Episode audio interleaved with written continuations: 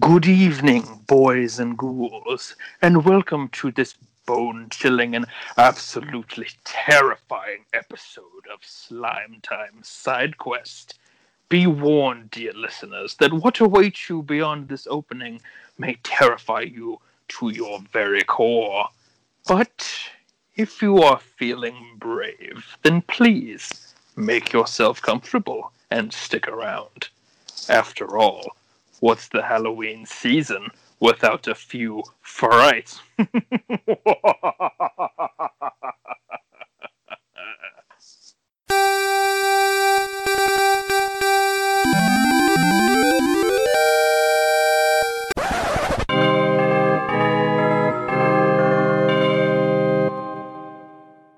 Hi, everyone, and welcome to the sixth episode of Slime Time Side Quest, an official Dragon's Den podcast. This is Platy M3. and this is Yangus the Legendary Bandit. Tonight, in honor of Halloween, we're going to talk about a horde of horror games. Oh, I love talking about horrible games. No, no, no, no, Platty. I said horror games, not horrible games. Ah, yeah, whatever. Horror games, games that scare the shit out of you. Um, honestly, we thought you wouldn't hear too much about me today, but uh, talking before the show, I, I have got a couple games to talk about, so maybe you will hear a little bit more than I had initially planned. Um, it, really, I was just thinking about talking about the Dark Worlds, or uh, basically all the different versions of hell in Dragon Quest games, uh, of which Dragon Quest VIII was by far the scariest. Dragon Quest Eight. Oh, oh, you mean that black and white world that Rapthorn was from? No, you know the hell that they cut out of the mobile and the 3DS versions. It was only available on the PS2 one. Mm, uh, you've you've completely lost me. What exactly are you talking about? It, it was on the second disc. You had to flip discs on the PS2 version. I mean, it was horrific. Scared the shit out of me. What second disc? Well, it was right there in the case. I mean, it came with the first D- Dragon Quest VIII disc. Um, Platty, that wasn't the Dark World. That was a demo for Final Fantasy twelve that came with the game. Oh, well, yeah, that game was pretty horrific, actually. Um, and actually, I've got a Halloween story about how horrific it was. I remember, and this goes back quite a while, but I, I specifically remember when I bitch about this game on the Den and talk about how it plays itself. The night that um, I was playing on the TV in the living room, Final Fantasy 12, the uh, it was Halloween, and I must have got up 50, 60, 70 times I remember the neighborhood I lived in back then, and there was kids at the door every five minutes for hours and hours, and kept getting up, going to the door, chit chatting with neighbors and people and whatever, and coming back. And I mean, I must have gained five, six, seven, eight levels that night. It was just, it kept playing itself while I went and answered the door.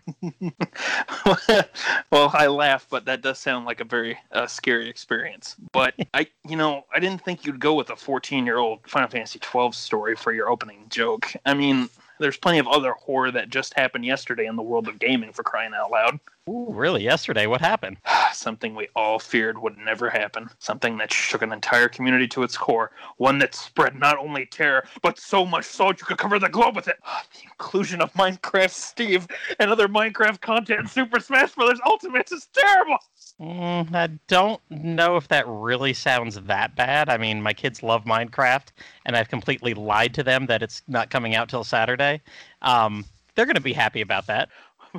it's just it's just too shocking to think about the horror the, the block shaped dead-eyed horror oh i can't take it kept me up all night last night i was just so scared Oh boy! So for any of you that have uh, stuck with us through uh, our opening here, uh, yeah, as you've heard, we're going to be talking about some games that uh, got some blood and gore, horror, jump scares, whatever, just funny stuff too, Ghostbusty kind of stuff. Um, we've got with us tonight. We've brought back Evan. How you doing? Three three in a row. Is this a uh, is this a record? Uh, it very well may be. You've done side quest, the main quest, and back for side quest again. So uh, glad to have you back. And uh, we've got Mr. Sean Pendergast. Pendy, welcome back. I mean, you've been doing this for a year now.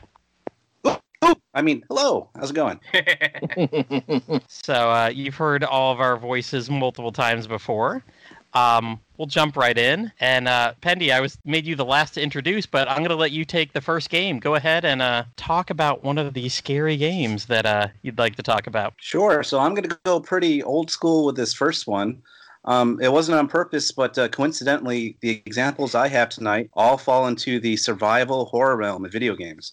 But the first one I'm talking about is going to be Haunted House. And that was a game that was for the Atari 2600, published in 1982. It's actually one of the first ever survival horror video games. Or at least that's what Wikipedia, that's what Wikipedia told me. But uh, anyways, you play as a person in a pitch black house, represented as floating as a floating pair of eyes. Think like The Simpsons when they did any kind of scene where they turned out the lights, and you just see those eyes kind of floating there. But uh, in the game, for some reason, you're trying to collect three per, three pieces of this urn and then escape the house. That's how you win a level. That's how you win the game. They've got various. It's got various scary creatures. There's a ghost, a spider, and a bat, which would all try and get you while you're running around. When you encountered one of these creatures, the lights would flicker and the wind would howl. Uh, there was a feature where you would light a match to try and kind of see where different pieces are. Otherwise, it would just be pitch black and you could just see the walls. Uh, but it was pretty effective for a simple Atari game. Um, so my my uh, recommendation is if you ever play this game, play it in the dark. I dare you. Woo! So, uh, anyone else ever play this game? I haven't, but it's kind of reminding me just sort of how you would play that old adventure game where you just have to kind of go around, collect the keys, try and get to the end of the game. Kind of reminds me of that almost. Yeah, No, just I- collecting, trying to make sure you don't get uh, caught by the different creatures and stuff. Yeah. I did play quite a bit Atari. I I do remember when I got one, I came with like 40 discs. Of course, this was right around uh, NES era. I was always a console behind. but no, I'd have not heard of this one. Yeah, yeah, it was it was pretty interesting, especially back in the day. Yeah, I was I was uh, so that was 1982 when it came out. So I was I was two when this first came out. Obviously, I didn't play it when I was two. I played it much later. Uh, but uh, yeah, that was uh, it's an old game, but it's it's pretty good for what it tries to do. Have you ever tried it uh, recently on an emulator or something? No, I tried it. Probably the last time I, I fooled around with this game was maybe five years ago or so when I dug out my old Atari, which I still have, and played some of the games. So it's pretty it's pretty goofy. Like it, and it's it's funny. Like it has all different sound effects. You hit a wall, it, it, you hear the, the wall bouncing, and you have little footsteps as you go. But like I said, it's just like a little pair of pair of uh, googly eyes that are running around as you progress through the level. That's funny. Ah, no, Uh. it's no Custer's Revenge. no, not oh, quite. clearly the greatest Atari game. Oh boy, I- I'll have to see if I can get some. Uh, uh, by now, people will have already know it if I found it. Uh, try to find some sound effects or something from that game and put it in as you begin talking. There, that sounds pretty funny. oh yeah, I love the 1982 sound effects. Yeah, especially the, the little the, the sound of the wind howling whenever you uh, run into one of the creatures. That was always that was nice, and it would, it would you hear like little thunder and like the lights would flicker and try it would try to scare you, make it scary. I feel like half the Atari games were just black screens with one or two little things on the screen anyway. So this one, this one actually interests me. That see how is this different from other Atari games that didn't really have any other graphics except for a couple little lights. But uh, all right, interested in seeing it in action too. I mean, Atari. I have one of those plug and play Atari systems that I got for Christmas one year, and it's not really like I, I said in the last episode of the side quest that NES and before that's really not an era that I look into for games, but. You know, I mean, this. It, I, I like to see just sort of how things have evolved, at least through like gameplay videos on YouTube. So, I, I mean, I check it out and see how this game like fully plays. Because I mean, it sounds like it could be an interesting time for a, an Atari game. Yeah. Something to do for half an hour on uh, Halloween. Play around with that. All right, Evan, go ahead and uh, give us a chat about one of the games that you picked for tonight. I'm gonna start us off easy with Until Dawn. You guys heard of that one? Mm-hmm.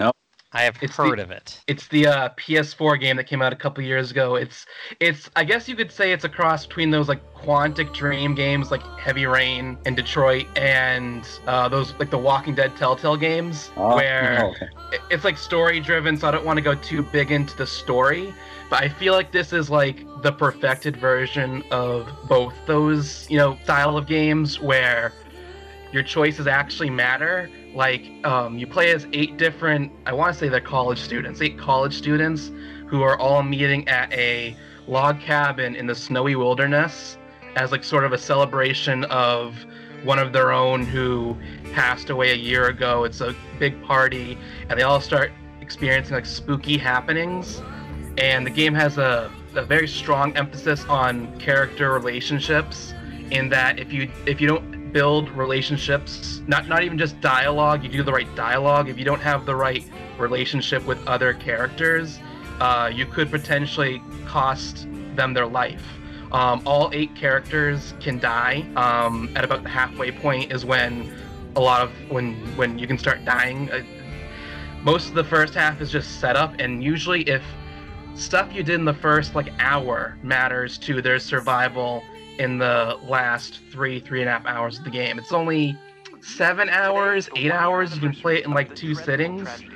Um, like for example, I actually watched a LP of a Let's Play, before I actually bought the game, so I knew everything that happened. I knew all the characters.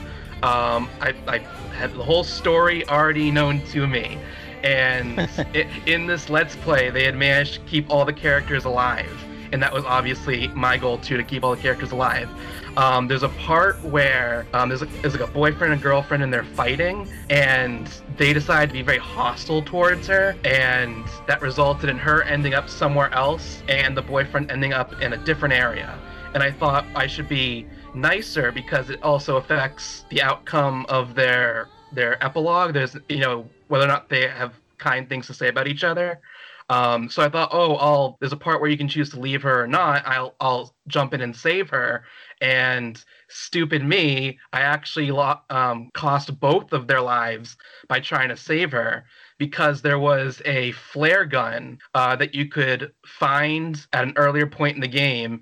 And if w- one of them doesn't have the flare gun, um, they'll one of them will end up in an optional area without the flare gun, and they are destined for death if they don't have a weapon on them. So I, I tried to be nice and bit me in the ass. Um, I actually ended I actually ended up saving I think two characters uh, by the end of it. Only two characters I cared about, so it was fine. But um, cared about the other six. yeah, I mean, like some of them are pretty obvious. I think I think there's like one part where um, it's be nice to this girl and she won't let you die, and it's just like do you choose to save this character or that character? And you're obviously going to choose the girl your character has a crush on. So it, it was like one of those weird things where it was like, where it was like, well, that's kind of obvious. It's kind of a telltale thing. Like, come on, guys. Um, there was one kind of not great thing about the game, and that was they had a like a stay calm or don't move or don't panic or something, something like that mechanic with the controller. The PlayStation 4 controller can tell if it's moving and if your hand's moving too much while you're holding the controller. Um, like there's a chance that something bad might happen to the char- to the character you're playing as. And at the very end, there's multiple scenes wh- where you have to be holding onto the controller and staying absolutely perfectly still. And I actually heard putting the putting it on the table, like on your table, does not work. For, uh, it can tell that you're not holding it, and it'll just automatically fail you, and you can lose at least two characters by by that method. Wow. Like, well, Brutal. yeah, there, yeah. There's you can find like compilations of every character's death, and they don't.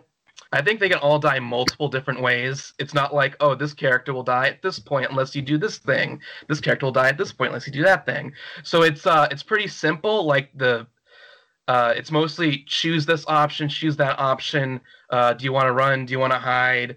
Um, I was kind of surprised by how important finding uh, finding like collectibles on the ground were. Um, one of my favorite instances is if you're digging around and like looking and reading all of the um, all the collectibles. There's one that gives you a hint of a later scene where like one character is threatening to kill another one, and the idea is, oh my god, is this person this or that? And if you had found the collectible, you know that what they think is happening with this character isn't really happening, and you can save that character's life just by having that knowledge in your head when you're playing the game. And uh, what I thought was kind of interesting about it was they brought in like Hollywood actors to play them. They had uh, what's his name, Brett Dalton from Agents of Shield as like the the Chad of the group. Uh, The they had uh yeah he's like you know mr jock. I think there's um speaking of relationships being important there's like this little like cringy scene where like if he's with his girlfriend and if your relationship builds up enough you can get her to slowly take off her clothes. And she pretty much runs around the rest of the game with just underwear on. Um, but they also had Hayden Panettiere in it and uh, Rami Malek Mr. Robot. Oh, really? That's cool. Yeah, he was. Yeah, he was actually pretty good. They the game put a really heavy emphasis on facial mechanics. Like it, like it looks like their faces are in the game. Like you can see every little movement of their face, and um, it was it was. I had actually just finished playing the last game that the same studio had made, uh, Man of Medan, and what was kind of unique from that game from this one was that um, Until Dawn was published by uh, Sony, so they had access to a engine that made it look like as next gen as possible. And this one is multi-plat. Um, Man and Medan was multi-plat, and so it was on Xbox, you know, uh, Windows, all that. Um, and it was being published by Bandai Namco, Nam- Namco Bandai, whatever. And uh, they had they were using Unreal en- uh, Unreal Engine 4 instead. And I was watching clips of Until Dawn earlier today just to familiarize myself with some of it, and it was, or you know, and it was night and day better looking than the game that came out last year. Um, lighting was better, animations were better, uh, things were more smooth.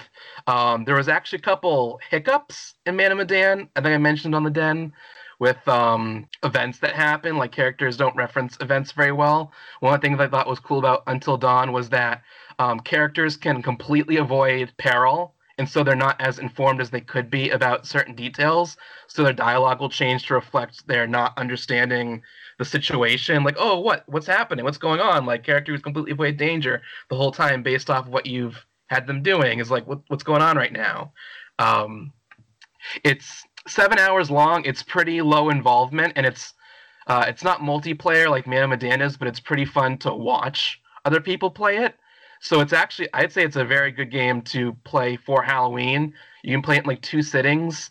Um, it's good to play in the dark, and it's only like twenty bucks. You can go to any Target, Best Buy, or Walmart, and you probably find it there for twenty dollars. Yeah, this is one of those games that I wanted to play at some point, but I just haven't picked it up yet. But I think, like you were saying, I think Sony put it on the PlayStation Hits line of games not that long ago. So Yeah, that's yeah, I think it's like twenty bucks or it's, uh, fifteen or something. Yeah, it's definitely really good. Uh, I would I would definitely recommend it. Um, if you're looking for more of a like a fun party game, I would actually say Man of Medan's pretty good for that because you can like pass the controller to each other and you can each split you know who plays which character in that game. You can't do that with uh, Until Dawn. You it's it's like eight characters and you pass it back and forth. Um, yeah, I would I would definitely say it's it's pretty easy for non-gamers to play. So you know invite your wives or girlfriends who aren't into games and they'd probably have a fun time with it too Oh, my wife's all into true crime and horror kind of things. Not so much horror, but hell, the stuff she's watching on true crime is more horrible than you'd see in most horror stuff.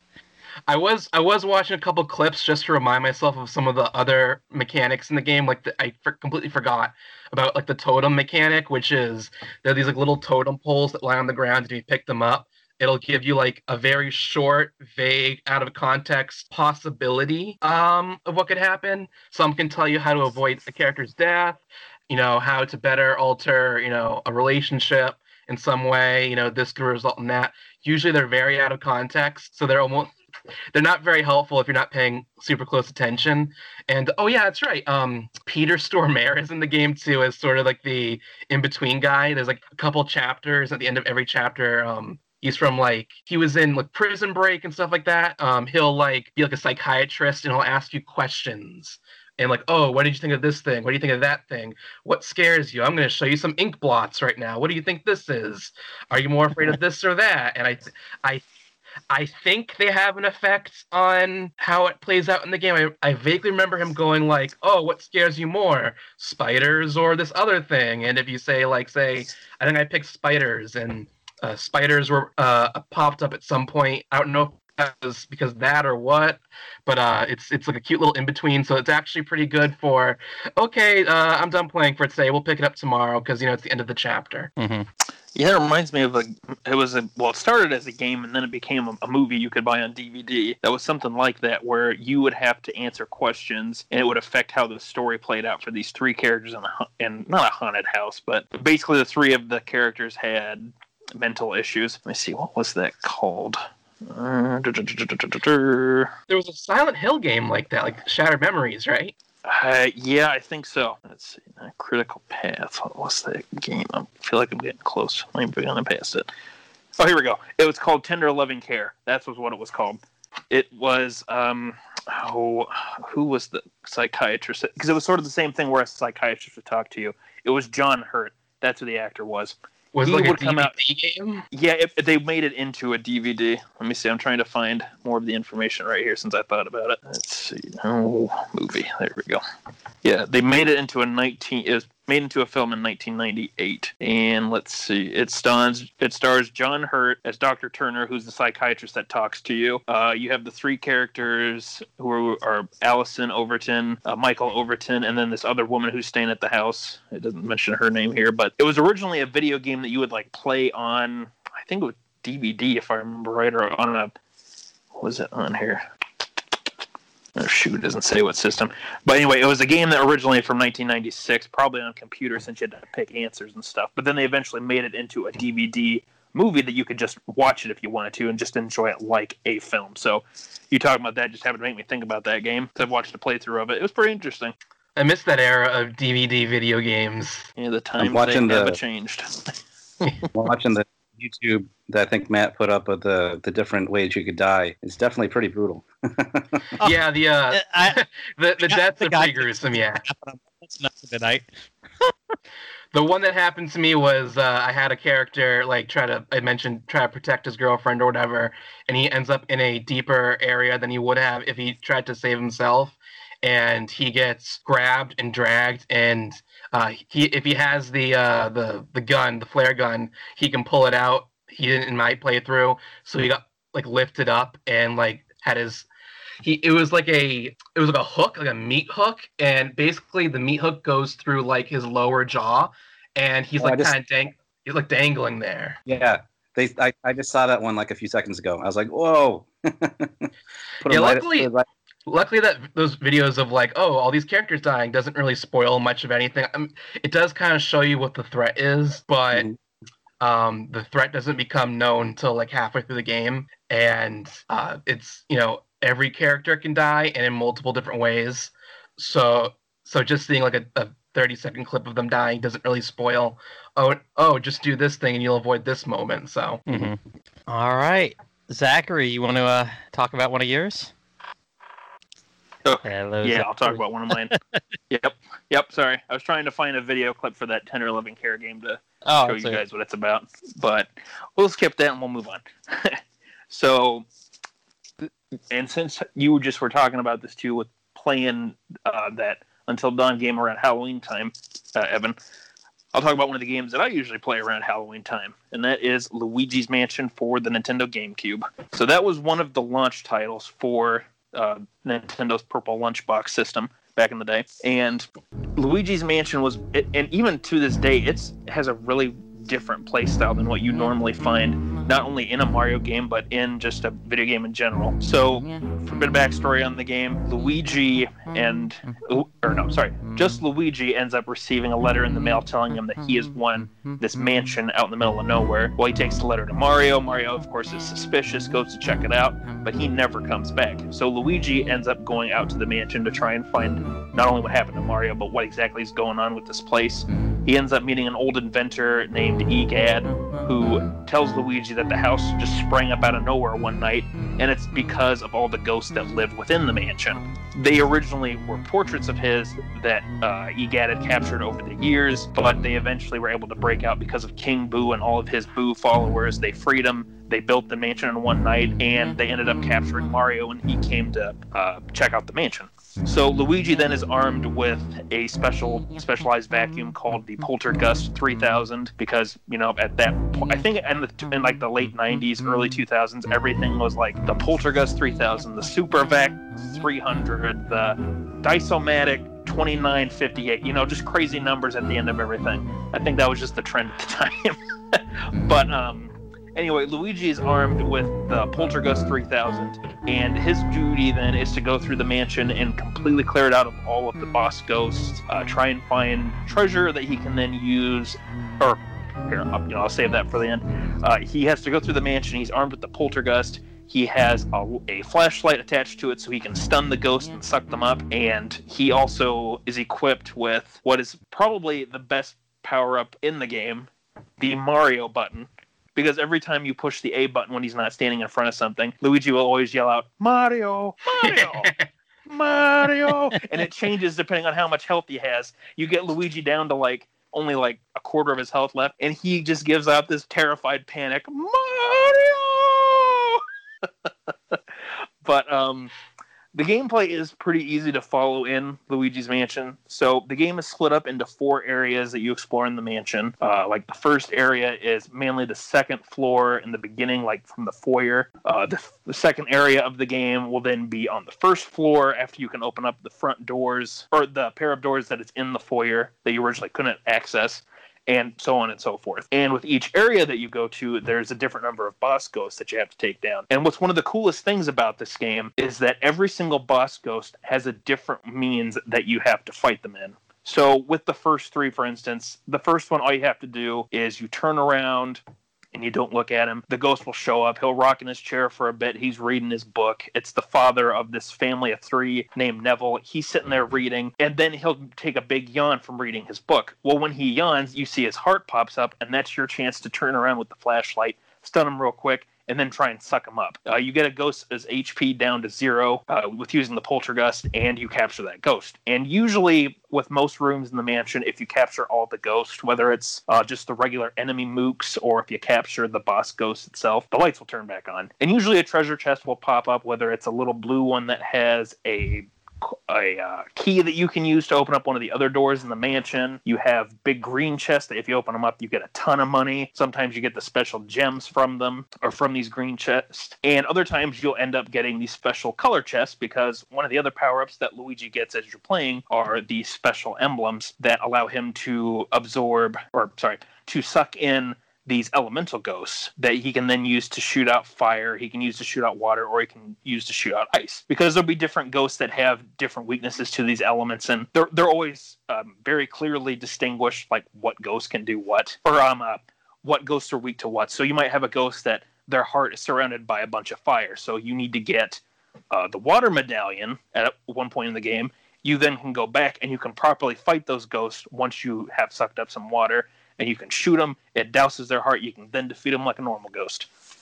Um, let me see. So with the game, it's it is a pretty short game. Like even for a launch title for the GameCube, it was pretty short. Uh, you have 23 different boss ghosts that you can capture and defeat. Uh, with King Boo being the final 23rd ghost. There's a few optional ones you don't have to deal with if you don't want to, but it's a good idea to go for them. And really, it's it's fun to figure out the puzzles to these bosses because there's some that can actually be kind of challenging to figure out. I actually just was watching a playthrough of somebody who was playing the game for the very first time, and it was interesting watching that because I remember thinking back to when I originally played the game, like way back for the first time in I think 2004, if I remember right, and I remember having a heck of a time figuring out some of those bosses, and it was interesting seeing somebody else figuring them out and trying to piece together. Like, well, I have there. So later on in the game, there's a ghost that's trapped in a bunch of ice. He's in the freezer room in the basement. Uh, it's you know covered. You know the floor is totally frozen over. This ghost is for some reason just frozen in a big chunk of ice in the corner of the room with no real explanation why, other than that he likes the cold. So Luigi then has to uh, use fire that is provided in one of the rooms uh, prior to that. He can go in. He lights up the uh, little what were they like little fire pits like right in front of where that ghost was? Ghost wakes up it's like hey what are you doing lighting those fires? Don't you know you're going to burn this mansion down if you do that? You don't want that to happen now would you luigi?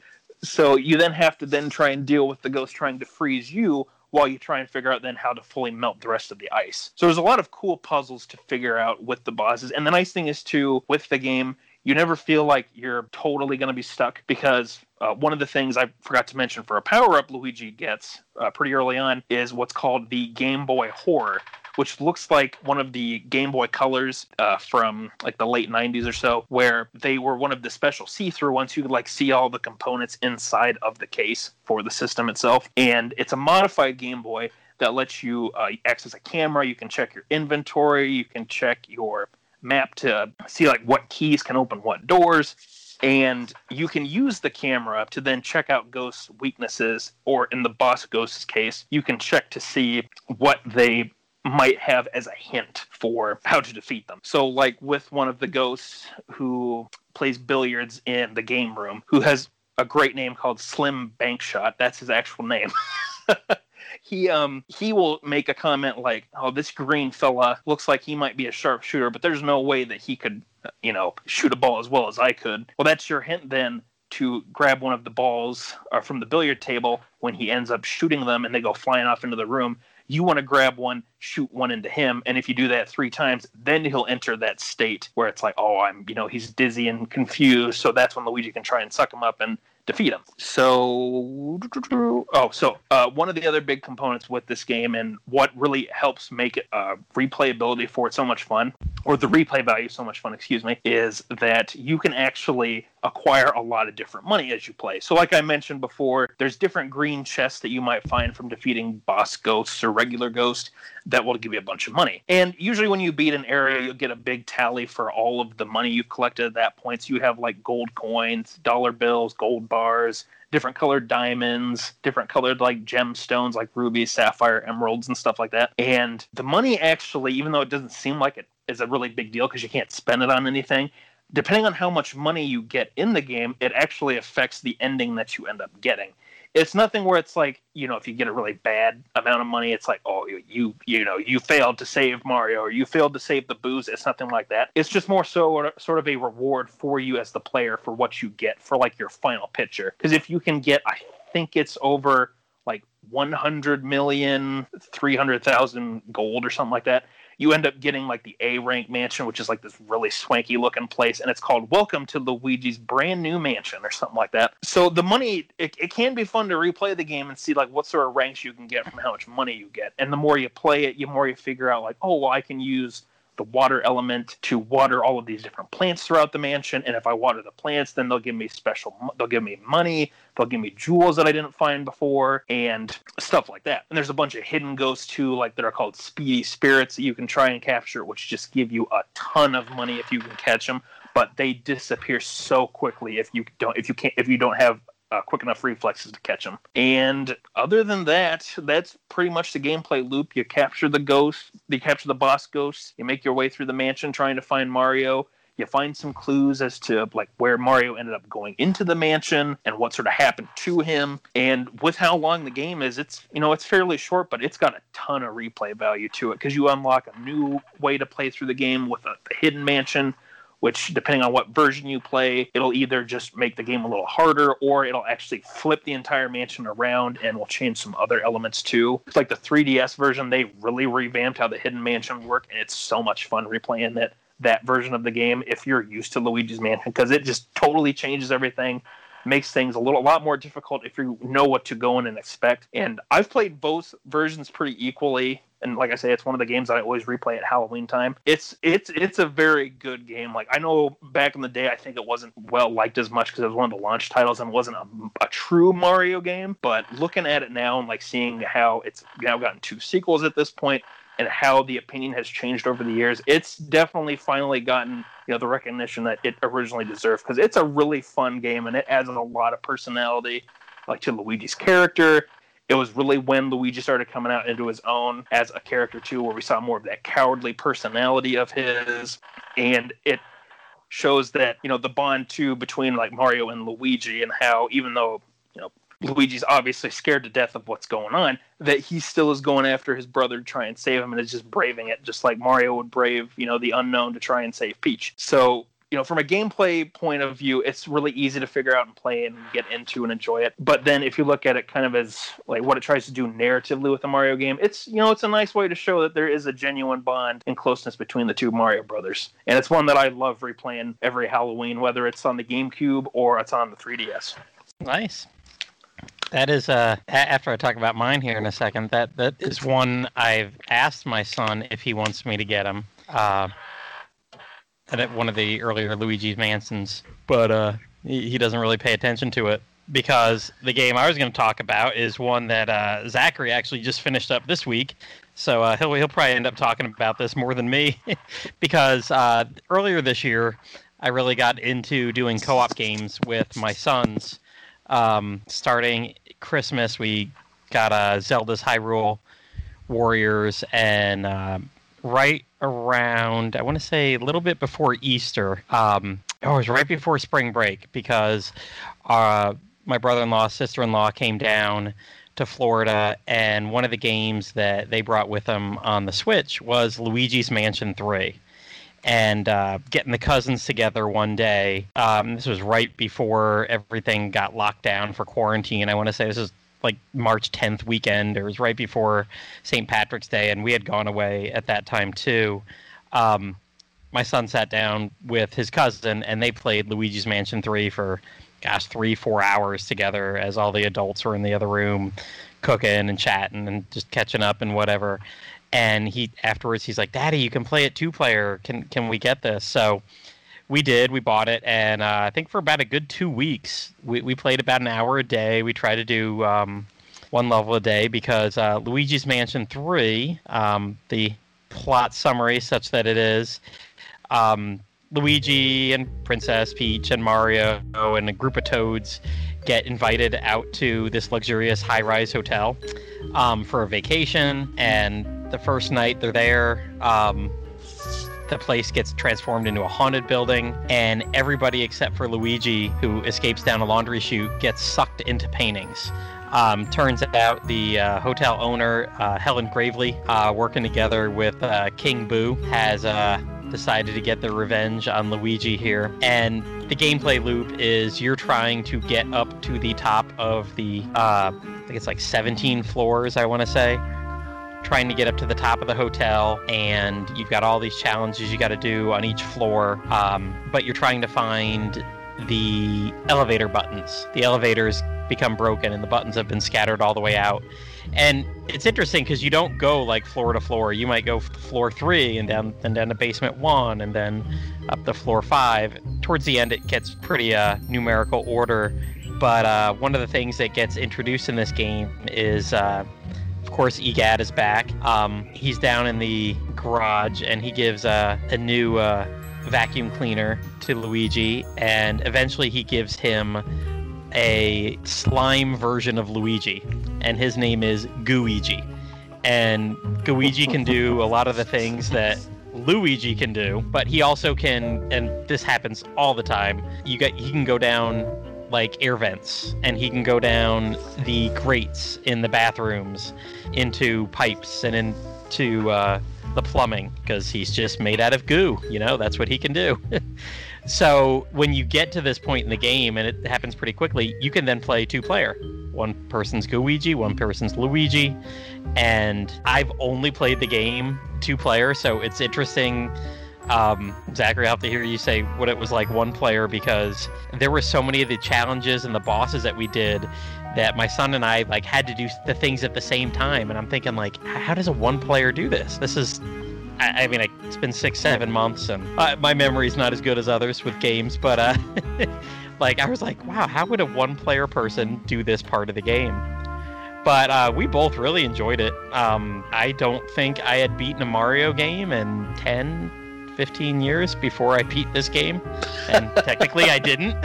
I, I, mean, I just really don't play platformers ever, um, or pretty much anything up anything other than uh, RPGs. So playing this through with my son, um, we had a lot of fun, and it was fun to do it two player. We're both on the screen. We're both doing the same thing.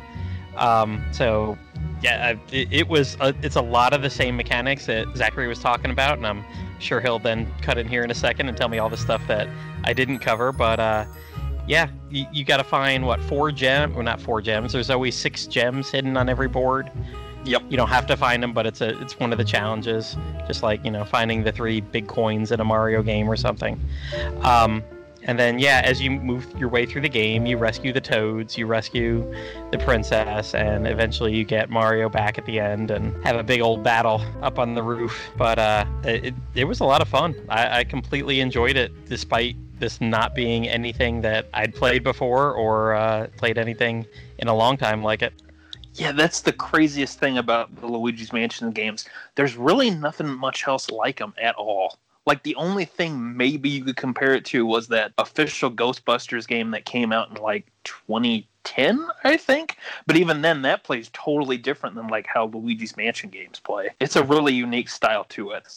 Was there anything else you were going to say, Matt? Before I uh, No, you might go go ahead. That, that that that's about the sum total of my memory of it. Well, I was gonna say you described pretty much like how the game works and what sort of the flow of it is. I'll tell you from uh, playing it from the one-person perspective. I figured when they introduced, when they brought in Gooigi, I was like, oh, this this could be kind of tricky. I mean, how's this gonna work if with two people? Like, I kind of figured before I played the game, and I because I had not looked up anything about it. I figured that Gooigi was just sort of front and center on the box because it was going to be, you know, an optional two-player thing, and it really wasn't going to matter if you were like the single player. So when they gave you Gooigi and you also have to use him in single player, I'm like, oh, this could be really hard actually, with just one person. But luckily, it's actually pretty easy with um, just a single person playing because all you have to do to switch between Luigi and Gooigi is uh, you you click the R stick or the right stick. You know, you can like push it down, it clicks. It'll, uh, anyway, if you click that, it'll pop out Gooigi. You can control him by himself, and you can then click it again to switch back to Luigi. You click it twice really quick to just you know put him basically put them back together as one character. And what was nice about it though is that you can tell Luigi to or regular Luigi too to do different commands. Like there's times where I had to I think it's on floor six with the castle area. There's a gate that Luigi can't get through, so you have to send Gooigi out of the vacuum. He goes through the gate because he can slip through that stuff, no problem. You then use him to pull open the gate, and since you're t- since you told him to do that before you switch over to uh, Luigi, because he controls the exact same as Luigi, so you go behind the gate, you pull, you grab it with the poltergust, you walk backwards, the gate comes open, all you got to do then is you know just keep holding back. You click the right stick boom you're playing as luigi. Uh, luigi will still be pulling the gate back. You can walk on through you can go through the door and you're good to go. So i liked how the devs handled that if you were playing by yourself that you can still kind of assign luigi roles like like you know keep using the, the vacuum to suck stuff up or to blow a fan around. Uh, you can send him off into his own little areas that he can affect, and then the Luigi effects. So I'm sure with two players, you have to kind of coordinate some stuff. So I, you know, that's interesting hearing what you talking about that part, Matt. But Mhm. playing on a single person's Oh, we perspective, we were yelling at each other quite a bit. Daddy, do this! No, come on, stop doing that! Stop fooling around! And then uh, that was my older son, the six-year-old, and the uh, think my younger one was three at the time. We just turning four right around the time when we got the game, so he wanted to play every now and then, and that that was always a bad idea. If the two of them were playing together, I mean, it was a disaster. Um, I think at this point now, my seven, my six, seven year old, um, he could probably beat that game solo at this point. He's gotten pretty good at all that stuff. Um, but yeah, the younger one, always wanting to play and be Gooigi, we're like, oh my gosh, no, no, you can't do this for very long, or we'd have to change controllers every now and then. Like, nope, now I got to be Gooigi because y- you don't know what you're doing. let me show you how it's done, son. yep. Uh, but you know, with playing Luigi's Mansion 3, we talked about this a bit before we started recording. I had never played Luigi's Mansion 2 uh, Dark Moon on the uh, 3DS. I think I have it on my shelf, but I just never opened it up and played it. So when 3 came along, I'm like, well, maybe I should wait. But I'm like, no. So I ended up getting 3 as a gift. And playing 3 now, I just started actually on, I think, September 30th. I finished it just yesterday. I got to tell you, it felt like a really good progression for what Luigi's Mansion 1 did. Like the, how the formula worked, how the level layout worked, uh, how puzzles were changed, uh, both with implementing Luigi and just, you know, how you had to do the puzzle solving itself and with some of the new elements that they introduced into Luigi's Mansion 3 for control stuff. It was it, it felt like a really good progression of the series. Like next level games are the ones that did luigi's mansion 3 and they've done a few other nintendo games. Like i think i mentioned this on the den too. Like they did punch out on the wii which was a reboot or not a reboot but like a brand new entry in that series after god i think like almost almost uh 15 years since the last game and they did a wonderful job making that game very easy to understand and play. It felt you know like how the older punch out games played but it still had some brand new elements very expressive with how it went up or how uh, very expressive with how the characters were and the levels and the music and everything. And luigi's mansion 3 and all the other games that they've done it feels like they keep kind of pushing or setting the bar higher and higher for themselves because The Luigi's Mansion 3, that game has so much personality to it. I absolutely loved playing that game for, I think, like the 20, 25 hours that I played it. I absolutely loved it. There was so many great details, so many great little touches here and there. Like I said, it felt like a very natural progression of that gameplay. And I think I just said this on the Den 2, like, I think Luigi's Mansion 3 is going to be a game that I come back to around every Halloween time. And I'd love to replay it again sometime soon just for the heck of it because it was it was really fun to just to play through and explore the different floors because every floor is a different theme in the last resort hotel that the game takes place in. And even though there's some challenges that are definitely a little harder than others like i'm sure matt could tell us all about the rubber ducky raft that he had a heck of a time with. God, my sons even reminded me the other day that Basement Two was like the worst thing ever. Uh, There's a part where you were trying to paddle upstream, and there's ghost sharks coming, and you gotta. Did Gooigi have to be off on the side pulling on a chain to open the gate to go through the thing while the shark is? All all I remember is there was so much to do, yeah and my son like just was spazzing out like he couldn't help with this like he he was just like he couldn't do something and i couldn't do that and oh my god it, that one must have been something we tried like 10 times. And then i think it was finally by the time we got through it and i think right through it was where the boss battle was um, i couldn't figure out the boss mechanic like the first time or the second time that we played. And then i feel like i, I beat it on the second or third time but I feel like oh my god that boss battle took forever. Mainly because I think I we were down to like half health and then I was like oh that's what I need to do. So it even the second or third time whatever it took me to beat it it just dragged. And it was just I mean that was the hardest part for us was just that probably 30 minute sequence of getting to the boss of uh, basement 2 yeah. beating it. Yeah that raft part i at first i'm like well this seems kind of fun. I like the music and stuff but then as it kept going i i realized why you sent me a very explicit message about how you felt about that level at one point because oh my god it got really hard. Like the part I, I think the shark part you said that that one threw you off too when the when the, the ghost shark popped up and you you have Mhm. to really play smart because you got to like go really far away kind of get them to start going one direction you got to like quickly whip around them but the hardest part of that was definitely trying to coordinate with Gooigi because at the same time you're trying to make him do stuff on the top level, like away from the water. Like the the uh, current of the water slowly pushes Luigi along, and then it starts speeding up. And if you hit the end of the gate, which is like at the end of each little section, it's you know covered with spikes. So if Luigi hits that, oh, he loses like 20 points of health. So it Uh-huh. it it got really tricky. So I, I understood a little later than what you meant by how hard that was. but um like, you know, even though that was a really I think that was probably one of the hardest floors of that game. Like I did like how with every level of the mansion or of the hotel that like I, I noticed it was almost always the even number floors that they would be a little bit easier to get through one not quite as many rooms and a little bit simpler to just make your way through. There might be a few more ghosts you had to fight, while the odd number floors tended to be more uh, puzzle heavy, or you had to figure out like the right steps in order to get through that particular section. But you know, like I said before, and like what you were talking about too, it it really does feel like a very good progression of the series, and I think Next Level Games did a fantastic job with it. I really wish that I had played it last year when it came out because, like, playing it this year, even though you know it's 2020 now, I would probably still call it one of my favorite games I played this year. and if I had played it in 2019, it probably would have been one of my favorite games that year. but really great game, and if you don't have a Switch, like just from going off what Matt and I talk about, it's it is well worth picking up. And if you have a bunch of friends you want to play locally with or play online with, there are some multiplayer modes. Did you ever play any of those, Matt, with like the Scream Park or the uh, screen or like the Scare Tower or whatever it's called? Uh, We didn't do.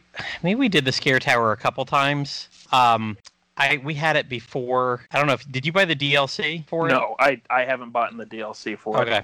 The, we we had it before the DLC came out. It came out like right at the end after we'd beaten it, and I was like, "Yeah, we don't." And reading what the DLC was, it was a lot of multiplayer, I think, additions, and I was like, "No, we don't need that." Um, but we did play. Uh, we did do a lot of those little multiplayer things, and we'd do it with like three of us playing because I think you can do some of them. Were am I remembering this right? Some of them you could do with like four players, maybe two teams of two.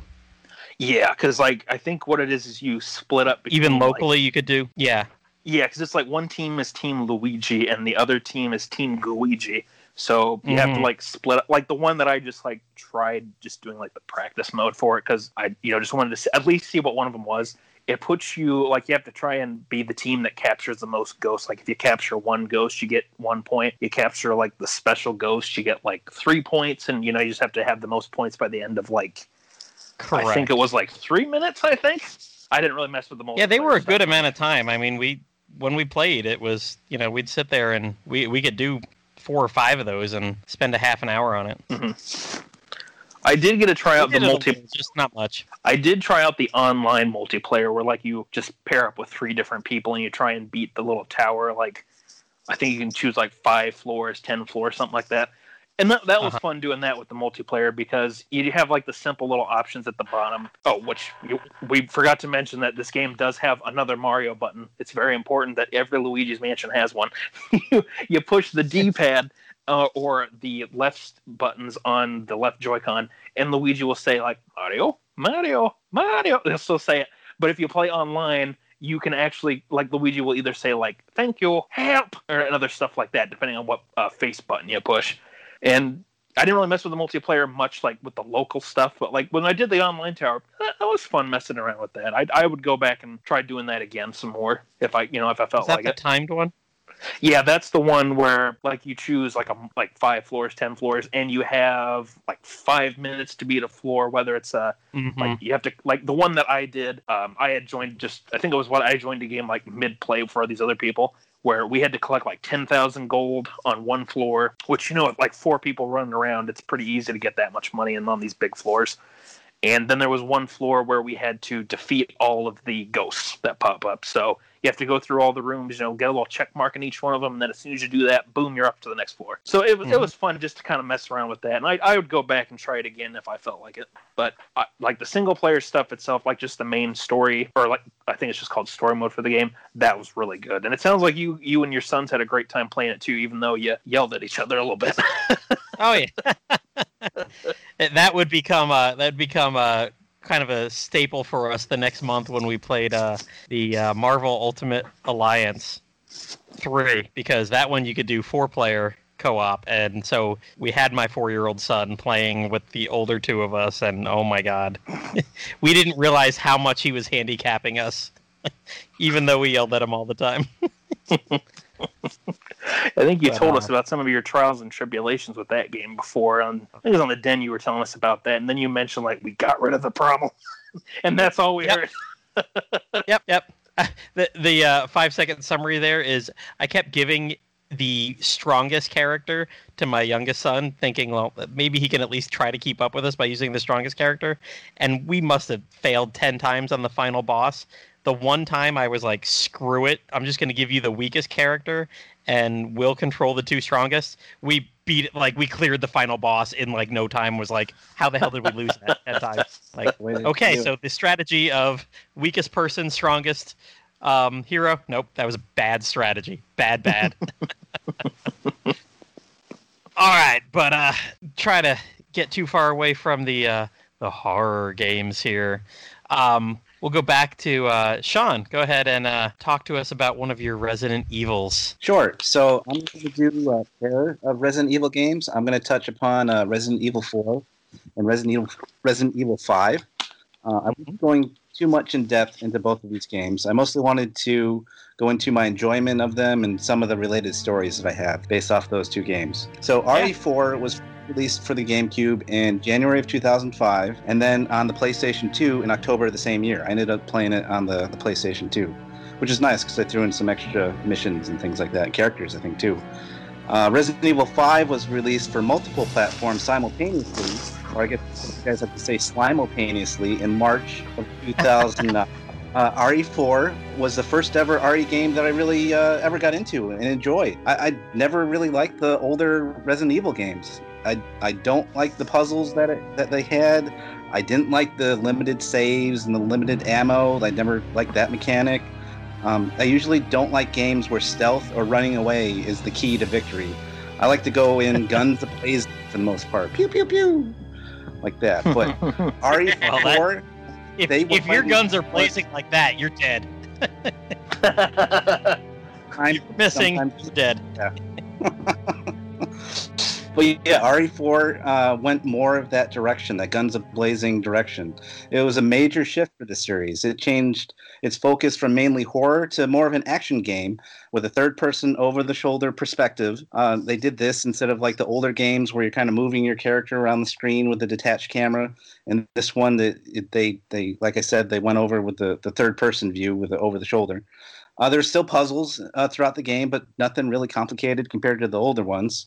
Uh, you did have you didn't have unlimited ammo, but it was a lot more plentiful than in past games as well. I really enjoyed it. It was a fun mix of story and action. Um, RE5 was more the same, except it introduced co-op into the mix, and this was a, a perfect timing for me. Uh, I had a my best friend, one of my best friends, Nate, was a huge fan of the series. He played it all the way from the beginning. Was a huge fan of the series, uh, but he lived in a different state at the time when that game came out.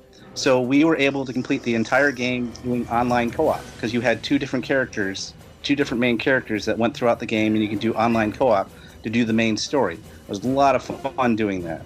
Uh, sometimes uh, when we got to like the end of the night and like one of us had to go, uh, we'd kind of play a prank on each other and we wouldn't tell each other that we had to go, and then we just like whip out a grenade or like a bazooka or something and just blow the other one up and just blind like, I gotcha.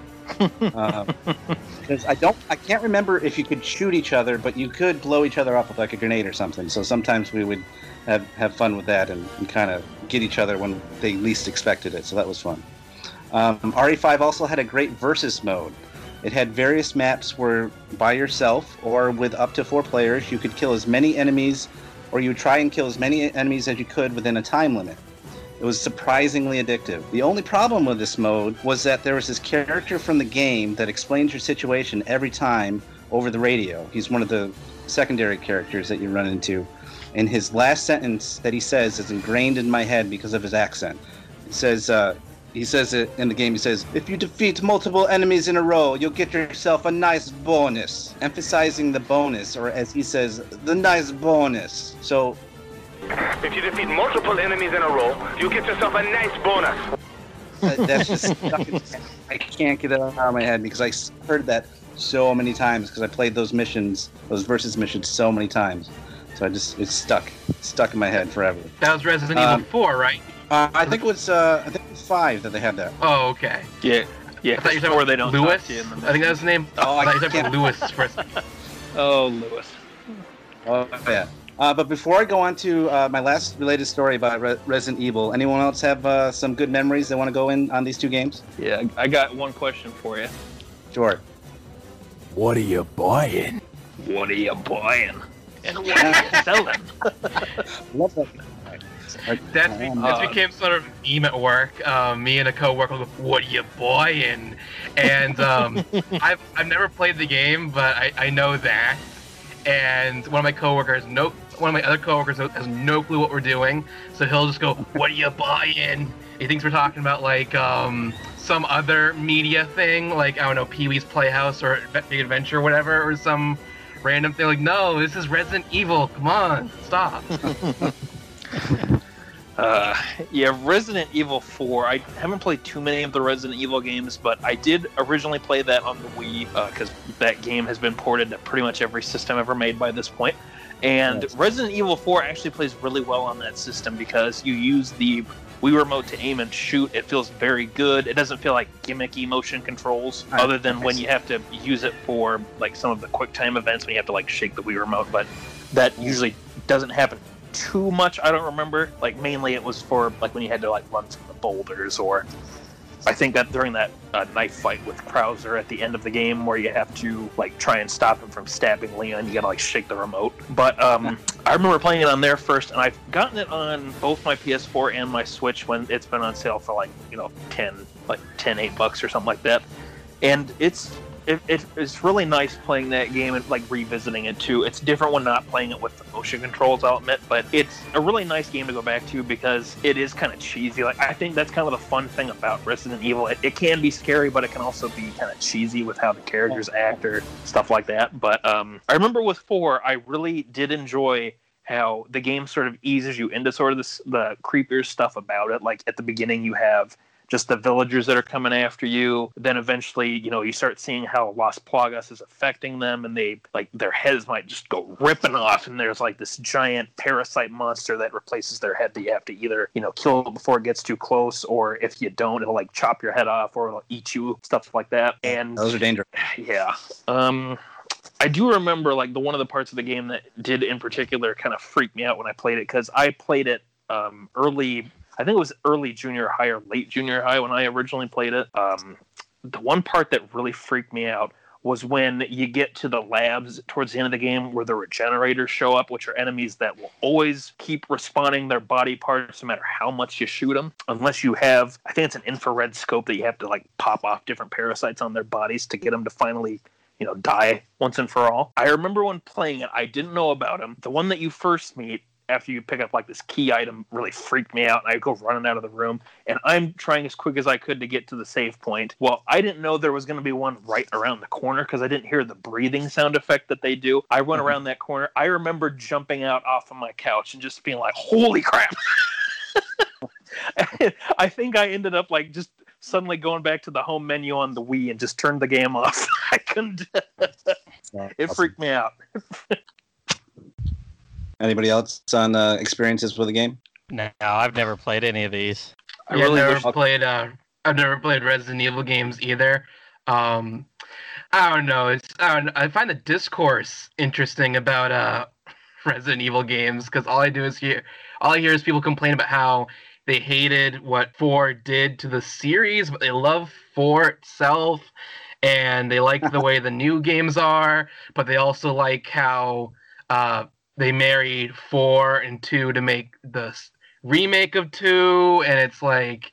I don't know. It seems like it's very tough to be a Resident Evil fan. Yeah, it's kind of like uh, Final Fantasy, where they kind of change the way that you play the game. So there's a big split that happens with uh, some fans. So you got your old school fans, and your new school fans, and people that kind of like both and uh, in between. So yeah, it's it, like I said, like before, like completely different. Well, not completely different, but a, a major change in the style of gameplay. So that Yeah.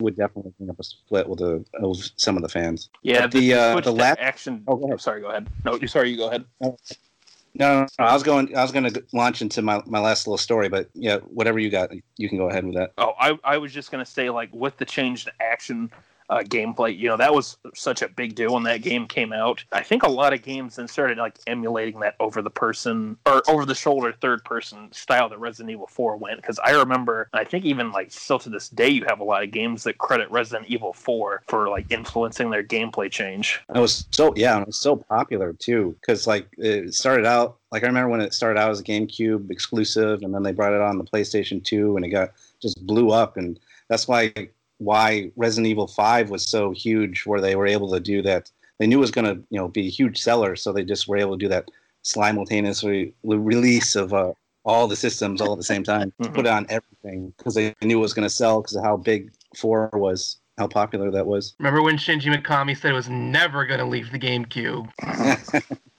never ever. Yeah, like what, 20 consoles later? Is that still, is that still true or not? Yeah, I think that was kind of a controversy back at the time because it, I think it was supposed to be more of an exclusive more than it was, and it was only like it came out um, on the GameCube in January, and then it was October of the same year uh, that it came out on the PlayStation 2, so less than a year, and then it was already out on another system. So I And I think think it Capcom was- kind of strings. Uh, sorry, I think it was announced that it was going to be on PS2 before it even came out on GameCube. oh, okay. I think, Think Nintendo so. was very mad about that because it's undercut sales. Oh, yeah, that That was yeah, the- that would That was the big Capcom 5 thing. that would definitely. Uh, I could see that pissing them off for sure. Mhm. yep. It was definitely a mess back then, but it seems like they've at least, you know, kind of um, made up for it, and or not not made up, but made nice with each other, you know, because Oh, yeah, Capcom sure. does have a lot of good support for uh, Nintendo's consoles now, like on the 3DS and the Switch especially. They even though a lot of them are ports of some of their other games, like they still play and look really nice, and it, it, it like you have like um uh, like in Smash Brothers, you have Mega Man now, you have Ken and Ryu from Street Fighter. Um, surprisingly, there's no Monster Hunter content other than like you can fight a Rathalos as a boss in classic mode sometimes. But I mean, yeah, compared to then and now, it seems like they've at least made peace with each other. And actually, speaking of uh, Capcom in general, that's related to the last thing that I'm going to talk about. Um, I wanted to bring up some of the visits that I went to uh, Japan when I was over in Korea. And uh, two of the times that I went over to Japan, I got to go to the Capcom bar that they had over there in Tokyo. It was really cool place to go to. It's a style. Its style was a mix of different Capcom games such as Street Fighter, Monster Hunter, Resident Evil, etc. It had TV screens where you could play various Capcom games, and it had a great menu full of Capcom themed food and alcoholic and non alcoholic drinks. Um, a nice touch was that certain items that you ordered were given to you with a, a huge flair for the, for the presentation. So, like for example, you could order an Ace Attorney selection, and the waiter would yell "Objection!" Right after they served you the dish and do like a little scene. game. That's Um, awesome. like I said, I ended up going here twice on my trips, on my the few trips to Japan that I did, and uh, I ordered a few different items during my trips there. But my Resident Evil themed items that I ordered, uh, the first was a dessert. It was a little cake, but it was shaped like a human brain. So that was interesting. It's like a real human brain with bloody and everything like that. It was a cake pretty tasty. And then there was like uh, the second time I went there was around the time that Resident Evil 7 was coming out. So I ordered the Resident Evil 7 style stew, and it had like potatoes and various meats. But it was, it was really creepy though. It had like it even had like they had this real chicken claw that they threw in there. Uh, disturbing. In fact, I'll put. I'm going to throw this picture in the chat right now so you guys can see it too. There. No, oh, press that. There we go. Yeah. So you guys can see the, the little Oh chicken my. claw. Yeah. So Oh. yeah. Was, yep. So, a little disturbing. Um, it was. But it was pretty cool for the stew. Uh, they turned out the lights when they presented it to you, and they used a flashlight, and they were quoting like different lines from the game. So that was a lot of fun too. Uh, I a really hope that the I really hope the waiter came up to you and was like, "What are you eating?"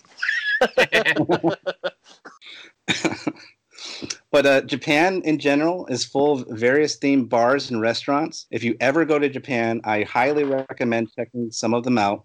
You name it, and they probably have a cafe or restaurant themed for what you are into. The wildest one I ever went to, and also related to tonight's theme, was I went to this spooky hospital prison themed restaurant, and it was called Alcatraz ER. And you actually ate in like these little jail cells, jail cells that they built uh, they had some weird items that, that you could order too. Like they had this shot that you could order. I, I don't even know what it was because I didn't I didn't actually order it myself, but I saw other people order it. Where the waiter or waitress would come up to you, they would slap you in the face, and then you took the shot.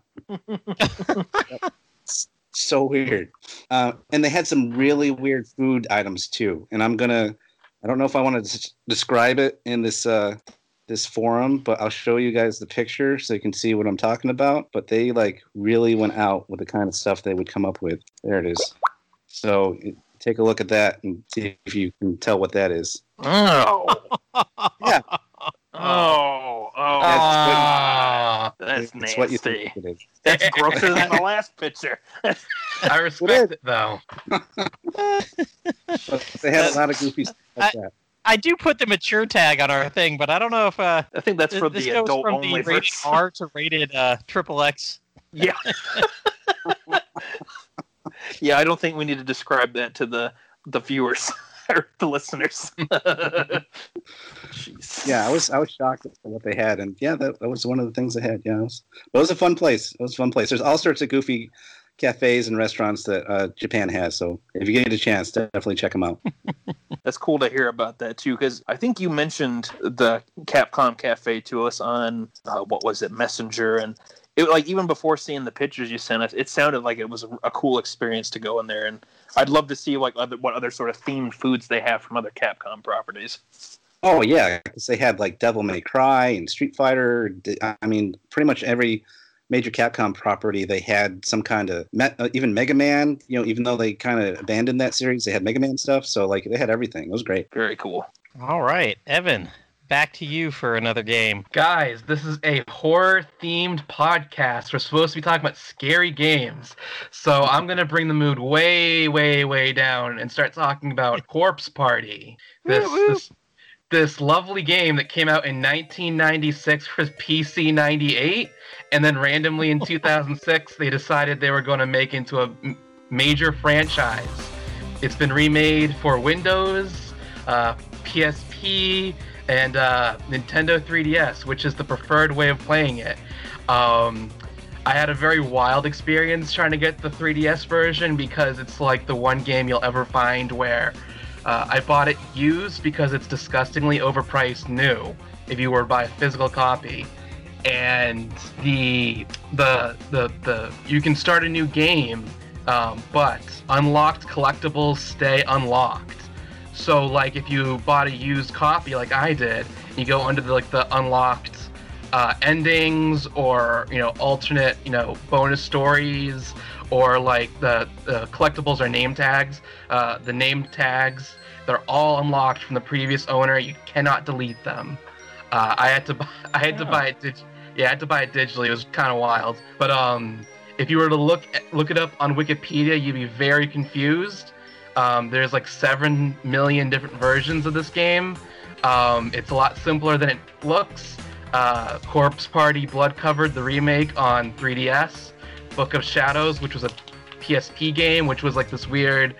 Uh, uh, uh, it, it was canon to one of the bad endings, but there's a very important, like, hour long chunk that's very relevant to the sequel game, which was Blood Drive. Like, if you, I tried playing Blood Drive without having played Book of Shadows at all, and I was incredibly confused.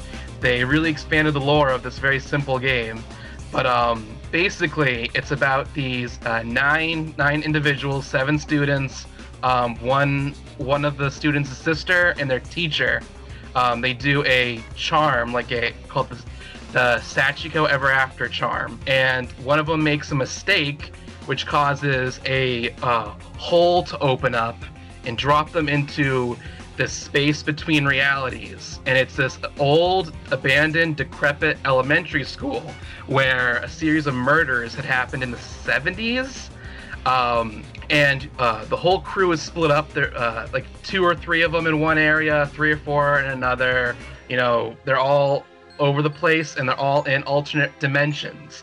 So, like, they the school looks looks the same. They could be in the same spot physically, but they will not be near each other. They're, they're in different versions of the school, and they have absolutely zero clue how to get out. The goal is not to escape for most of the game. The goal is to just find other people, because he's um, uh, one of the crazy things about the game was very early on you bump into a spirit who tells you that if you die in this place, um, you do not go on to the afterlife. You don't go to heaven or hell. You stay here forever. And whatever pain you were experiencing at the moment of your death is what you'll experience forever.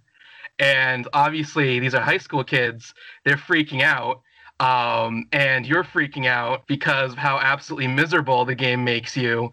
Um, a very, it's a, it's not like a, it's mostly like a puzzle game, really. You roam around the school, you have to do things in a certain order, and you'll get to the end of the chapter. There's five chapters. They'll take you about hour, hour and a half each, except for the last one, which is closer to two hours. And if you do things in like the wrong order, you skip something. Um, there's like one or two enemy encounters. If you get caught by one of them, uh, you get a bad ending.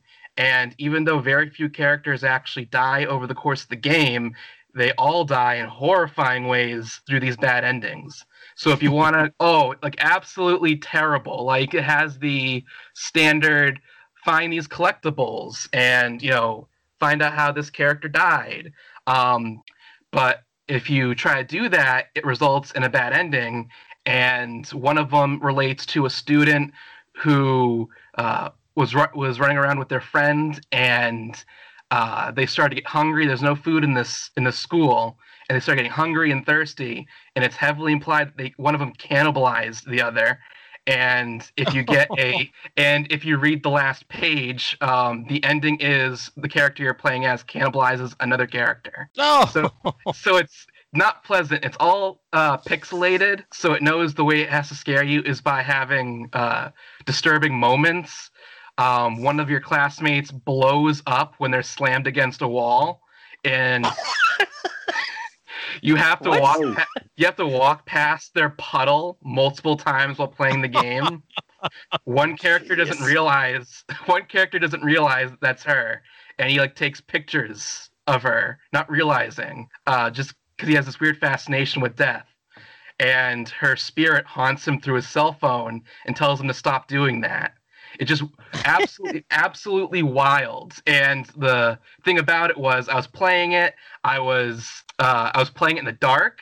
I was playing with headphones.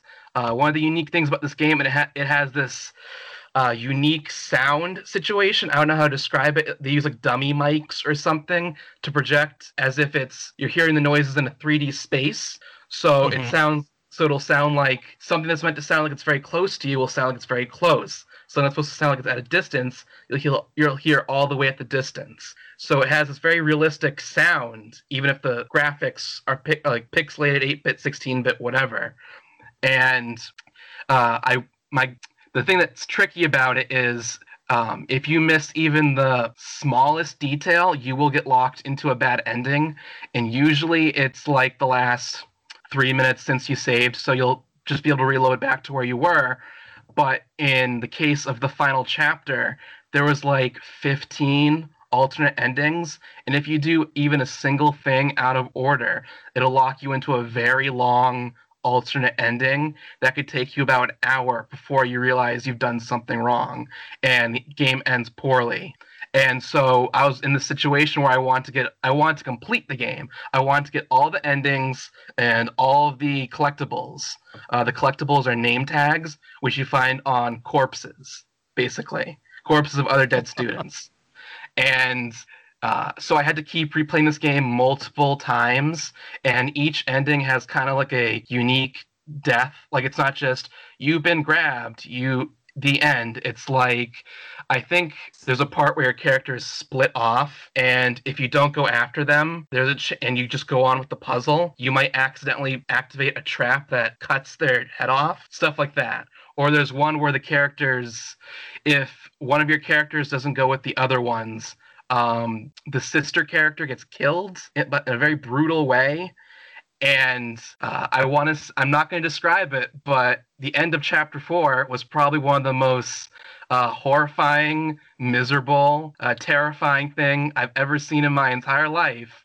And very little of it has graphics. It's just a black screen, and the text describes it to you. And there's like lots of characters screaming. And I was like, I feel like it was the one time where I could honestly say uh, a piece of media was having a negative impact on my mental health. Because I was also like watching a lot of Damn. horror. Mo- I was watching like a lot of horror movies at the same time, and I Mhm. I, I watched Sinister. I think I was watching Sinister at one point, and it's not a scary movie, but like one of the things Ethan Hawke is watching like snuff films, and I was like, oh my god, like I cannot do this, and I think I pretty much uh, stopped playing or watching anything scary uh, for a couple months. This is also when COVID just happened, by the way. This was uh, I had a couple days off uh, during COVID, Mhm. and I was filling my time playing games and watching movies and whatever. There's nothing else to do. I was like, oh, and so I'm like, oh, let's play this horror game in this time of horrible, you know, circumstance for all, and you know, long periods of time without human contact. Um, I would go multiple days without talking to other people because you know, nothing to do. We can't go out and see other people. So I just had the lights off, headphones on. I'm playing this game about high schoolers facing absolute tragedy and misery. And the way the game mechanics are set up requires you to replay it multiple times to get all the endings. And that just makes you more miserable. And I was it was it was quite interesting. And uh, compare that to I, I recently tried playing Blood Drive, which is the, the sequel, and it was just like the most ridiculous, like silly thing I've ever seen in my life. Um, the characters that survive, um, they're they're back at school, like nothing's happened. Some of them at least, and like one of their teachers flies in on a helicopter and delivers their lunch. I was like, "What is this? What is this cognitive dissonance?" So I, I couldn't play. I couldn't play that game. It was too. It was too silly. Um, but yeah, it was. It was like a really. Uh, it was a rough time uh, playing Corpse Party. Uh, uh, I don't recommend it to people. Um, I just thought it'd be an interesting game to talk about because it's one of the few times where it has had a negative impact on me, even though I would say it was uh, game wise a very good game. Uh, and it, it did its job very well, obviously, because it was very depressing.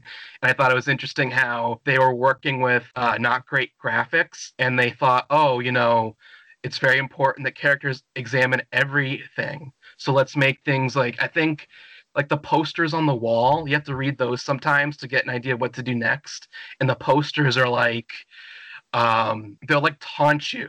They'll just start making fun of you, saying you'll never get out.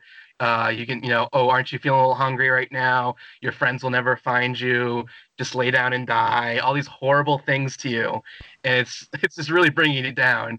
Even though most of the time you're journeying with another character, there's, it's, there's always a second voice um, talking to you. Um, but usually they're also in a very sour mood, or something very bad happens to them, or something like that. It was it was uh, quite interesting. And um, the last thing I'll say about it is uh, the voice of Pikachu is the serial killer in this game. the there's a girl in there's a Pika, girl, Pika, Pika, dive. there's a girl in a red dress who will chase you around, and she's voiced by um by Pikachu Ikue Otani. That's funny. It was uh very interesting. Yeah, Pikachu, You you, stabs you in the face. you're actually not far off from something that happens. You mentioned that the uh, the posters would kind of taunt you. In the video that I was just looking at this uh, game for, there's this guy wanders into a hallway, and one of the posters is a movie poster for Mystery Science Theater 3000, the movie. And if that's one of the posters that makes fun of you, that would be hilarious. was it? Because I only remember being text. Um, that might have been. There was like a million anime. There was like a, a million anime, trillions of manga. Uh, this is a very confusing uh, series to follow. When really there's only like three games for it. Um, I don't remember there being. Uh, actually, no. There were some. I do remember there being some uh, art in there. Like you'll see. Oh, there's a. Co- your like your first corpse it'll be like a it'll shift to a picture of art so maybe there's like seven different versions of the first game there's Hmm. the 96 version there was the one for windows in 2006 there was the one for psp ios and 3ds but the 3ds one's a little bit different and then there was uh i think there was like i said a couple anime uh a trillion manga um there was uh, there was a visual novel called Book of Shadows, which follows one of the bad endings uh, for the most part. But like I mentioned, there's some important stuff related to uh, the follow the follow up, and it's there's like an hour and a half that's like basically a sequel, and it leads into Blood Drive, which is the actual sequel. So if you don't like read the hour and a half of story, you're totally lost on Blood Drive. It just starts right where uh, Book of Shadows ended. Like it picks up and a character's screaming, and I don't know what they're screaming about. Like, oh my god, this person died. I'm like, I don't know who this person is. Who are these people? so don't let the uh, anime aesthetic uh, fool you. It's quite uh, quite disturbing, if not all that graphic. I was gonna say with you talking about the text stuff, how that really freaked you out with like the black screen. Like I remember back in college, I read a few of those stories about um, SCPs, which uh, if you guys don't know what those are, they're basically just kind of like horror stories that people make up about like these mythological creatures that supposedly exist and they're contained by this one company or this one organization. Uh, anyway, I remember reading a few of those in college, and even though they were just text stories, there were a few that really did kind of freak me out and didn't quite have the effect on me that that game had on you, Evan. But there were a few that I remember reading them, and they they did freak me out. I remember for a while it was kind of like like if I have, and this is true. Like I remember there was a one week for about three days where like I had like if when it was time for me to go to bed, it's like I felt kind of nervous about it, even though I knew those stories weren't real Yeah. because those things can work your way into your head from reading them. You know. Well, um, they the corpse party at least for almost all the dialogue is voiced, and I, I watch like a lot of anime, and so nothing is more like freaky than like a screaming like miserable Japanese girl. So when you hear some like really sad, upset, horrified Japanese high school kid like crying or screaming or like really miserable, it like just really like really does something to you when it's just even if it's a black screen characters are like screaming and yelling, "Stop this! Don't do that!" Or they're like freaking out at something they saw, something like that. And it was it was interesting because there's like there's almost no enemy encounters. There's like a lot of like there's like a little bit at the very end, and the first chapter kind of tricks you into thinking there are because there's like a there's a time sensitive do this thing this spirit's chasing you around in a small room thing you have to figure out the puzzle real quick do this do this do this do this do this Um, but for the most part, they'll be like a ghost sees you and it'll follow you at a slower pace than you can walk. So it's not really it's not really following you at a dangerous pace. Really, um, there is one that's like sitting right next to an item, and you're not supposed to look at it. But like if you turn the if you turn the character a little bit, it doesn't even really matter. Um, there's there's like one other time where um, a character is being chased by a, uh, a living human character who's gone mad, and he he does run at about your pace, maybe a little bit slower, and you have to figure out how to escape him in a correct way. And if you don't do that in time, you've immediately lock yourself into a bad ending at the very beginning. And he like screams at you like in a taunting manner. Oh, you know, I just want to play with you. Come back. Uh, why, you know, why are you running away from me? Type stuff. Um, and that's like really freaky especially since you're playing as like the little sister character. Um, even though she's supposed to be like only two years younger they baby her and act like she's a five year old or something. It's really weird. Hmm. like you're she has a different school outfit and even though she's in like middle school her school outfit almost looks like the looks like a bib like a like a like a little like a child's bib. I was like what are we trying what are you guys trying to do here? She's like maybe 16 or 15 i think she's supposed to be like younger, but like still not that young. I don't know. I don't know. It, it was a wild game. Uh, do not recommend. Um, but it, it was a fascinating game, I would say. All right. Now that I'm a little creeped out, I, I feel like I was more creeped out by that description than I was watching like the uh, watching five minutes of the all the deaths uh, in Until Dawn.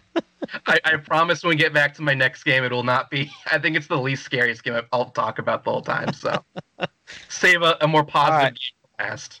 There we go. We'll we'll swing up at the end here. Zachary, what else you got to talk about? Well, let me see what I have. Um, I think for my other game, I'm going to talk about what's probably been one of my favorite games for the PS4 and what I would probably call one of my favorite games of all time. We're going to talk about Bloodborne, which with a name like that, you know it's a happy, fun time. but um, Bloodborne was a game that originally came out in like 2015 for the PS4. It was a big deal because it was an exclusive for the system. It was made by From Software, who did uh, the Dark Souls games, and it definitely has that vibe for how the game plays and feels.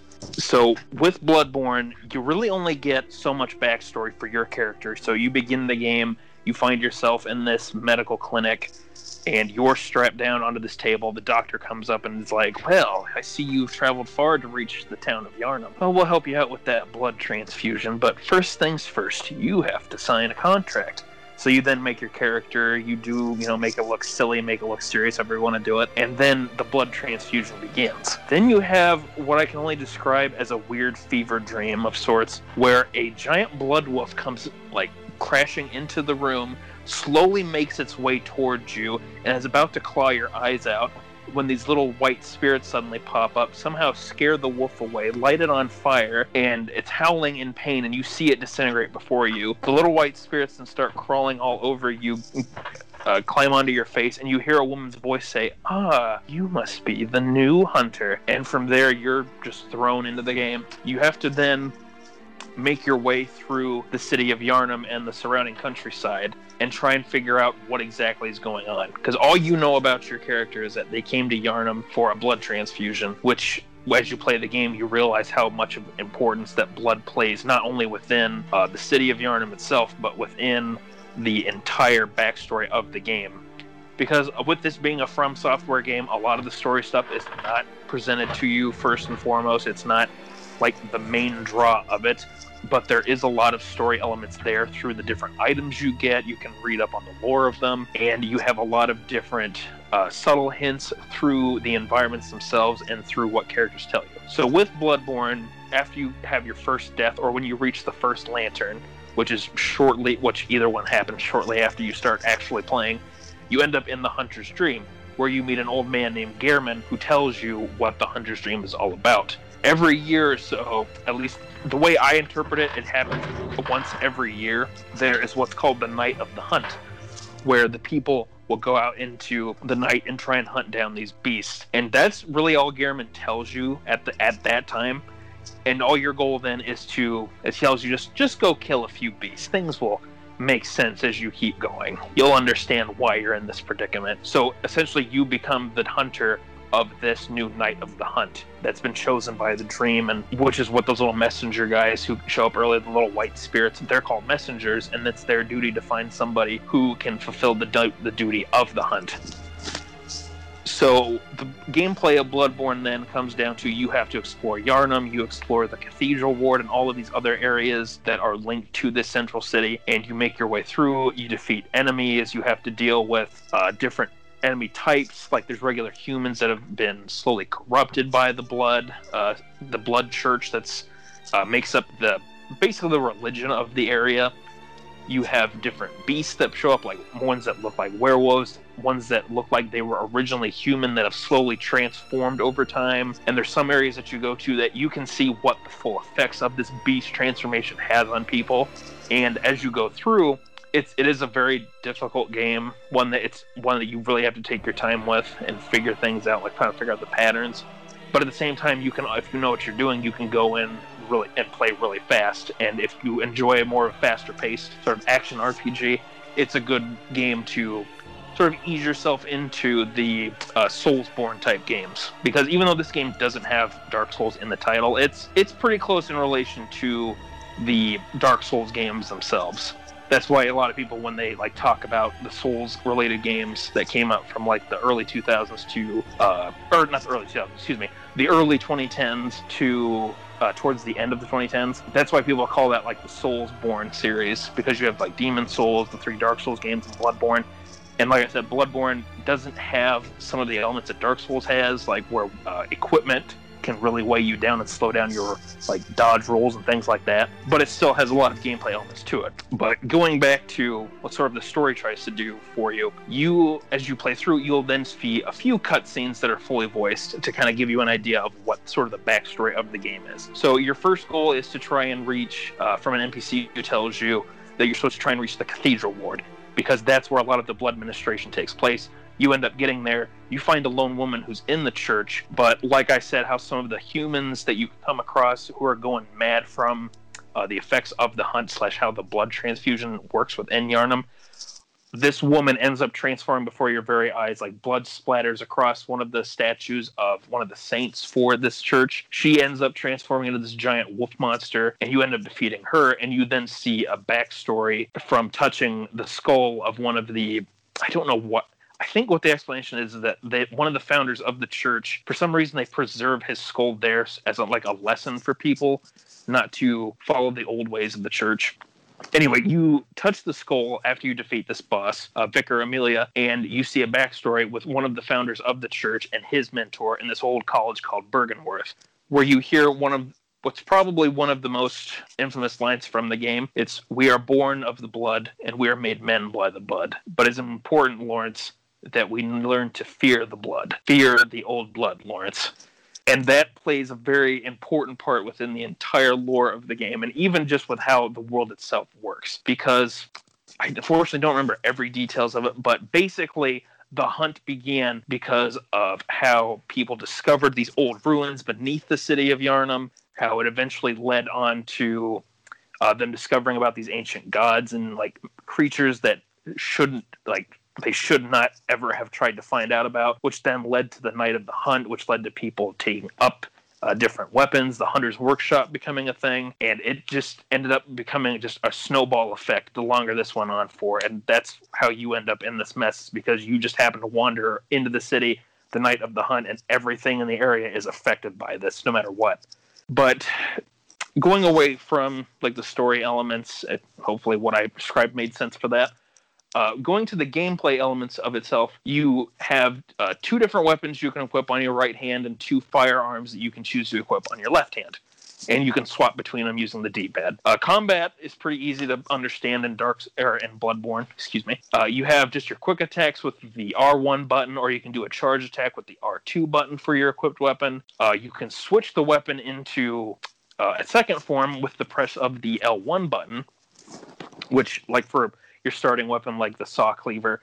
Uh, the standard form of it's just a small, like little weapon you hold in your hand, and you have a good swing to it. But if you want to make it a longer reaching weapon to hit enemies from farther away and give yourself just a little bit more breathing room if you need to, you can push the L1 button. It, it, it elongates the weapon, and you have a lot more reach. Uh, with your firearms, uh, depending on what one you have equipped, you can either do like a quick shot, you have like a spread shot, and the big thing with the combat system in this game, particularly with any human-sized monsters or uh, human bo- or human-related bosses, is to use the parry system. So unlike in like a Dark Souls game where you would use the shield to parry with the right timing, you want to try and use your gun to parry an enemy's attack as they're like coming in for a swing. Because if you can do that, uh, unlike some of the Dark Souls games, if you can parry the attack just right, the enemy will re- go into like a quick crumble state. You can run up to them, push the R1 button, and you'll do uh, I forget I think it's called a visceral attack if I remember correctly. And doing that will take a lot of ch- uh, take a good chunk of health off of the enemy and usually can beat them if you have a high enough uh, blood tinge stat or if you have enough of a handler stat. I forget what stat exactly is tied to it, but basically, if there's a certain stat you can improve to increase that damage output. And with defeating enemies, you earn uh, blood echoes, which you can then use in the hub. Which is the Hunter's Dream. You can go there to use the Blood Echoes to upgrade your weapons. You can use them to upgrade your firearms. Uh, I believe you can use them to what's the thing? Oh, you can use them to put uh, special gems onto a weapon, which will like maybe will increase its overall attack damage. It will increase um, if it can do fire damage if you use a fire paper to like add an element to that weapon for a short time. And you can you you can speak to the doll who's one of the residents of the hunter's dream who can then give you a stat upgrade. So you have like you know you can increase your hp you can increase your uh, stamina bar which like dodging and using your attacks is all tied to the stamina bar, and you can increase a few other stats. And there's a few times where you can't equip certain weapons or firearms unless you have your stats at a certain level, but the game's pretty easy to show you like how like hey you need like 20 strength to equip this particular weapon on your right hand or you need enough of uh, this and like this wisdom stat in order to use these special summons that you can get as you play through. And the hunter's dream is just a good way to go in there or just a good way to sort of figure out how the game plays too because there's a lot of helpful hints left around on the ground there. Good way to kind of catch your breath. And you can, thankfully, the nice thing about it is that you can really use the Hunter's Dream to get back to any point of the game that you were at, as long as you've lit one of, or as long as you have lit one of the lanterns that you come across. Because then there's unlike like Dark Souls where it's a little hard, or well, like Dark Souls one and two, it's a little harder to get around to places that you need to get back to if you need to, you know, go away for a bit from a place. You can use the lanterns a lot more uh, sparingly in Dark or in Bloodborne. God, I keep wanting to call it Dark Souls. Uh, in Bloodborne to get around a lot easier back to where you were. And what I particularly enjoy about Bloodborne and why I particularly chose it for this uh, for this episode that we're having tonight is that there is a lot of horror elements to the game. It's not necessarily horror like with what Evan was talking about, or like with um, Resident Evil, like with what Pendy was talking about. It's more of the gothic horror slash um, what's that called for Cthulhu horror, where it's a oh, Lovecraftian horror. That's what it is. It's more of a mixture of those ideas because what I love about uh, Dark, or what Bloodborne is the environments of the game. Like it really reminds me of a Victorian era uh, gothic horror sort of setting that you might have seen or that you can sort of imagine with um like the stories about Jack the Ripper, like you know wandering the streets of London in the middle of the night, the mist is creeping in, there's something like coming up behind you. Uh, Bloodborne, of course, is a lot darker because of the elements to it, like with the Cthulhu stuff and just how like gruesome enemies are and everything is designed. And there's a lot of mystery to the game as well. But that's sort of what I loved about the game and how that the Cthulhu Lovecraftian sort of inspiration horror like slowly crept into the game as you kept going on. I love it when you defeat um, the boss of Byrgenwerth College, which is Rom the vacuous spider which is supposed to be like one of the guardians of the I think it's the guardian of the moon if I remember correctly, or the like the guardian of sort of the illusion that's placed upon the city of Yharnam. When you defeat that, you then realize that this giant white moon that you've been seeing for uh, probably about a good few hours in the game, it's actually a blood red. The sky is this disturbing like shades of red and purple. Like it's a very unnatural color that you would not want to, you know, see. And you then start seeing these more grotesque monsters pop up uh, throughout the environments. Like you have these giant. They're related to one of the gods, Amygdala, that they're these giant creatures with see-through heads.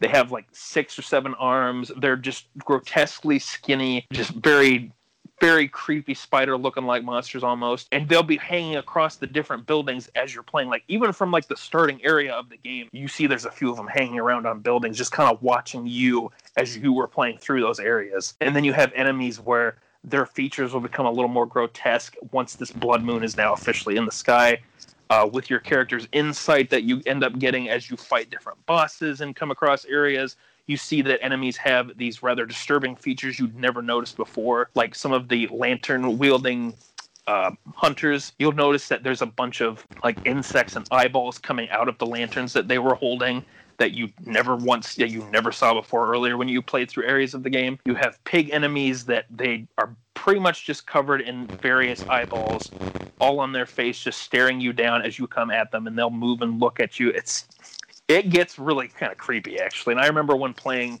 the game for the first time, like there was I think a period for about two months where after that happened after defeating Rom the vacuous spider, I had to put the game down for a while because it, it was starting to kind of get to me a little bit. I did go back to it then after that, and I still I love the game so much. The DLC is so great for the game too. It's one of the few times I would say to get the DLC for it and there's so many layers to the game of how everything connects to one another and how everything is tied into itself and how the DLC really does a great job sort of further showing some of these characters you found out about when you were originally uh, playing through just like the base game. Like some of the members of the church or like the people who started the hunting or the hunters guild you find out more about them in like the hunters workshop. It's really cool. And like one of the bosses too that you fight in the dlc is actually related to one of the most important NPCs that you were helping out. And unfortunately, it's something that didn't get fully explored in the base game or in the main game and the DLC.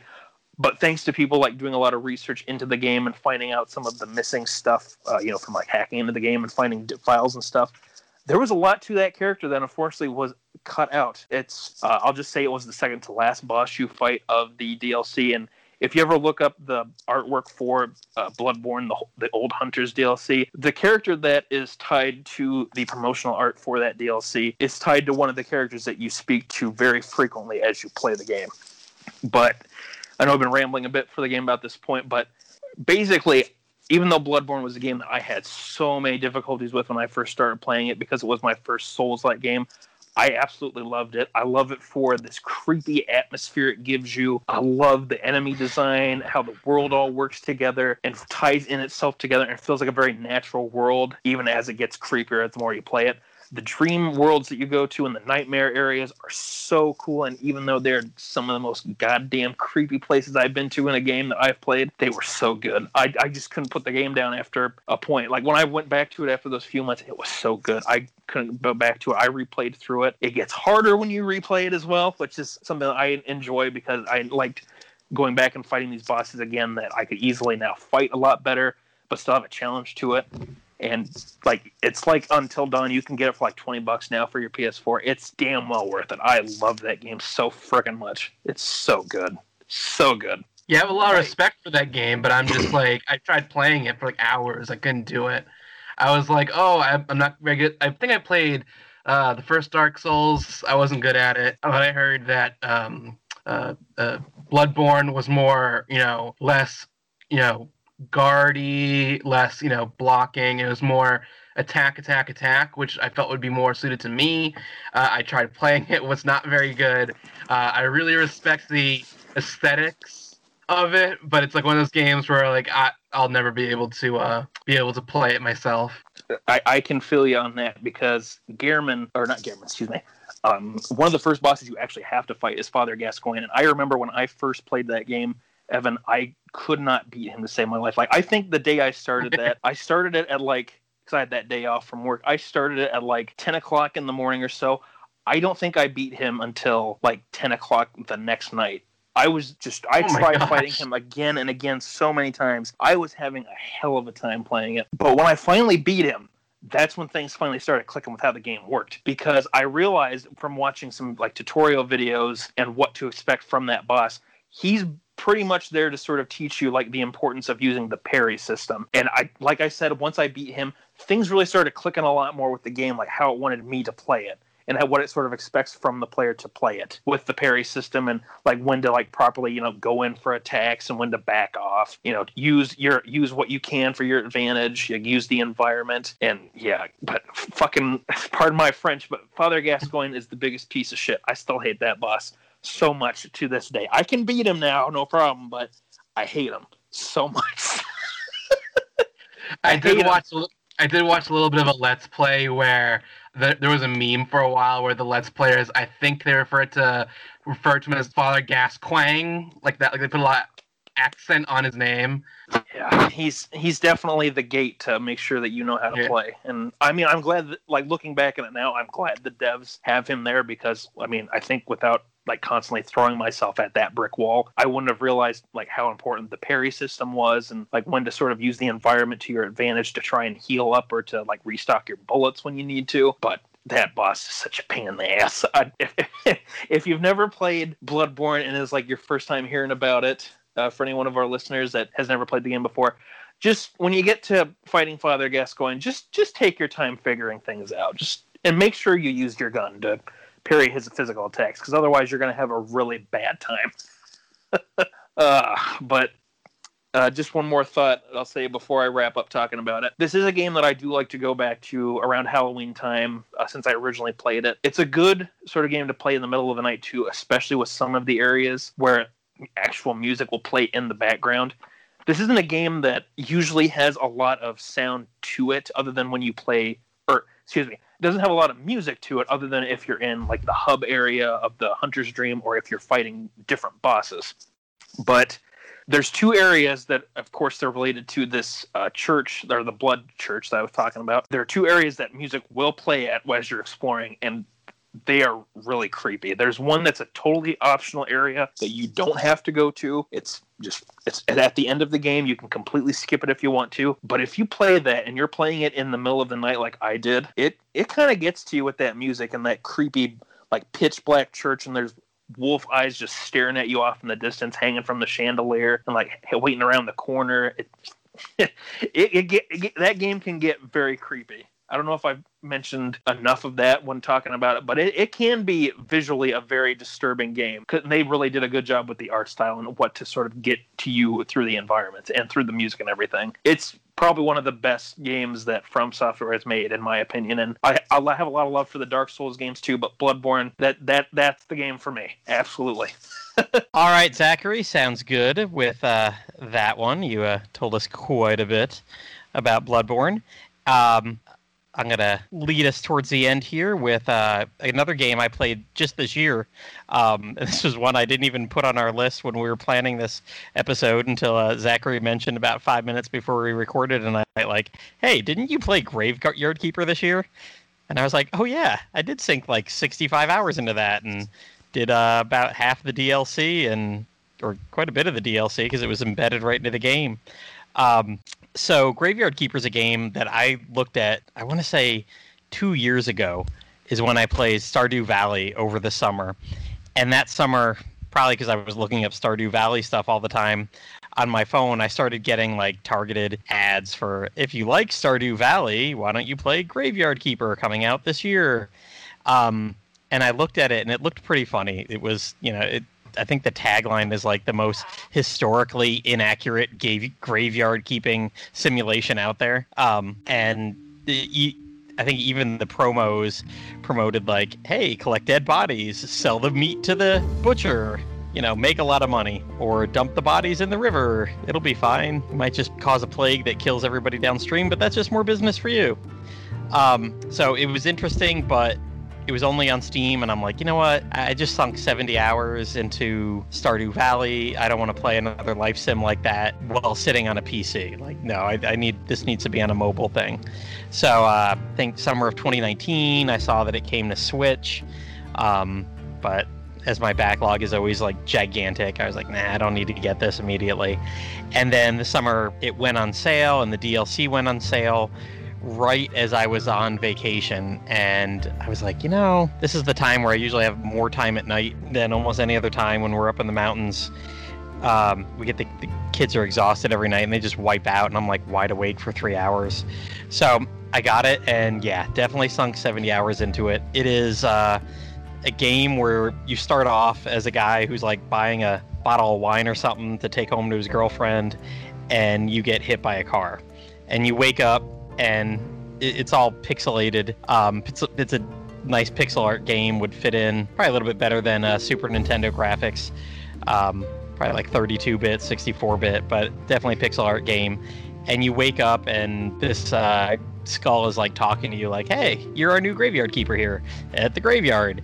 And you get introduced to all the mechanics of the game, and basically, yeah, you're a graveyard keeper, and uh, you get bodies drawn. Uh, a donkey just starts dropping bodies off at your front door, and like, hey, you got to prepare the body and bury it in the graveyard and earn some money. And that's the early part of the gameplay loop. After that, it turns into pretty much all other life sims, town sims. You know, you get into gardening, you get into farming. Uh, you have to get into cutting down wood, gathering metals and stone that you then build into a uh, crosses to put on the grave sites to raise the rank of the church and make more money through that way.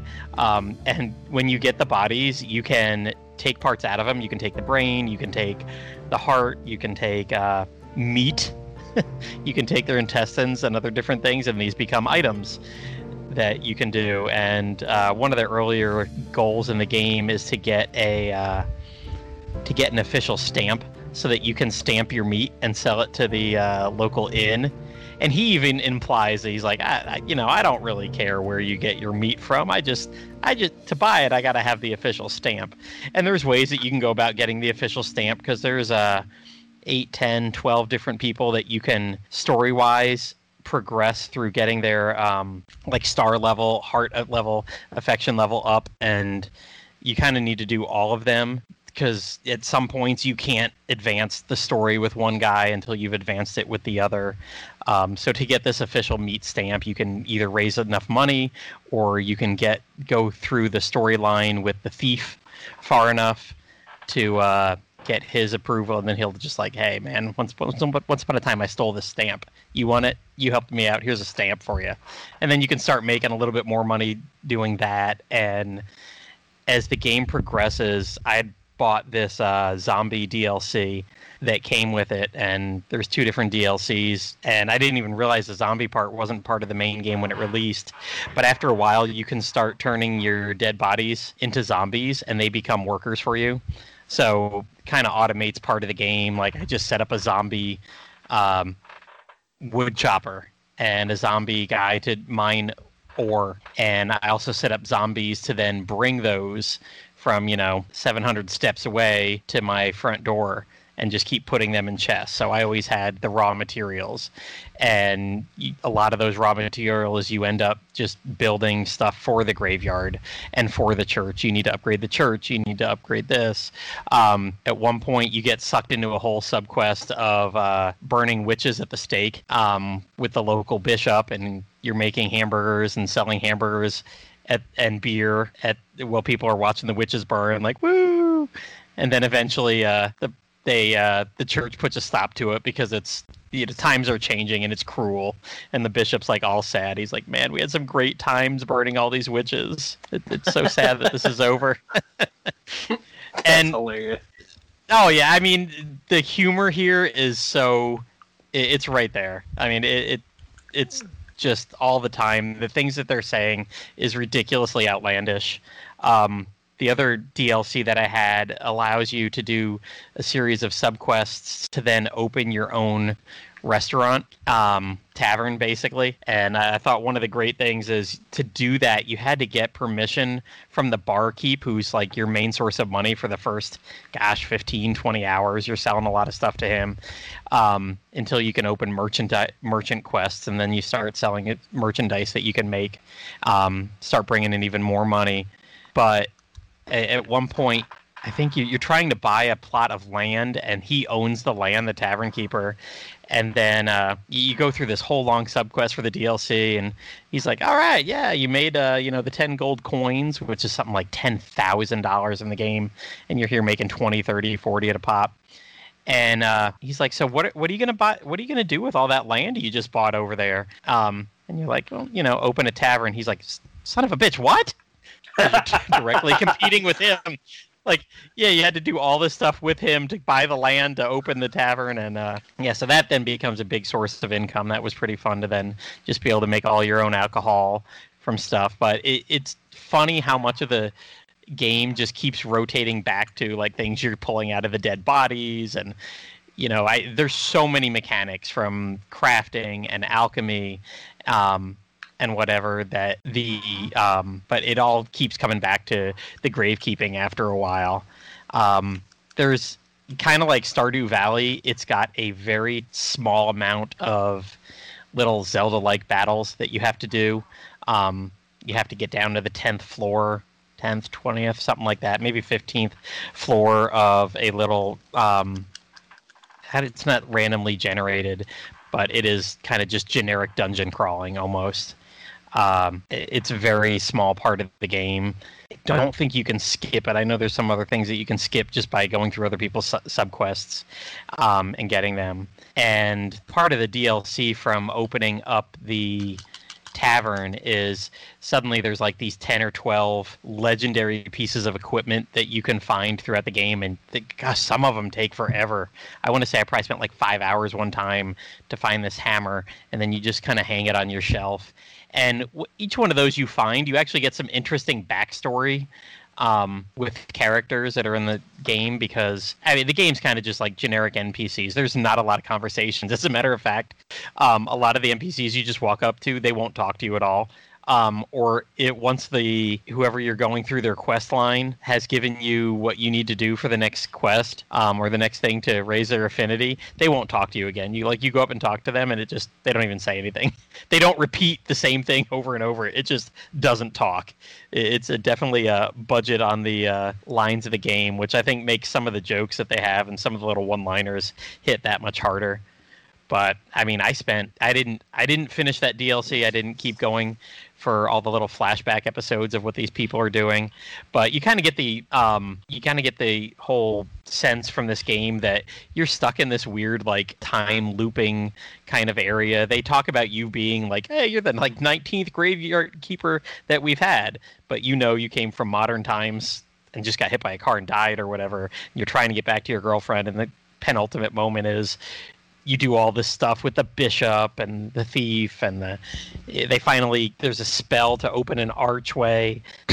And um, I, I, won't give away the total end of the game but you get reunited in one way shape or form. And i mean it's got all the life sim kind of stuff. Like i said farming the crafting and the alchemy there's fishing um, lot, lots of little stuff. But i i sunk 60, 70 hours into it easily in two months on my Switch. I think it's the last really long game that I've completed uh, in the past five or six months. But I mean, it's got it's got some little gory kind of gross stuff. I mean, you're watching the little witches writhing and burning and coming to a crisp at the stake, but uh, none of I don't remember any voice acting or anything, and it's just little pixel art. So it kind of um, it doesn't have uh, Evan what you were talking about with your 3DS game you don't get that you don't get that auditory experience so much. So i mean and the humor in the game is front and center all the time.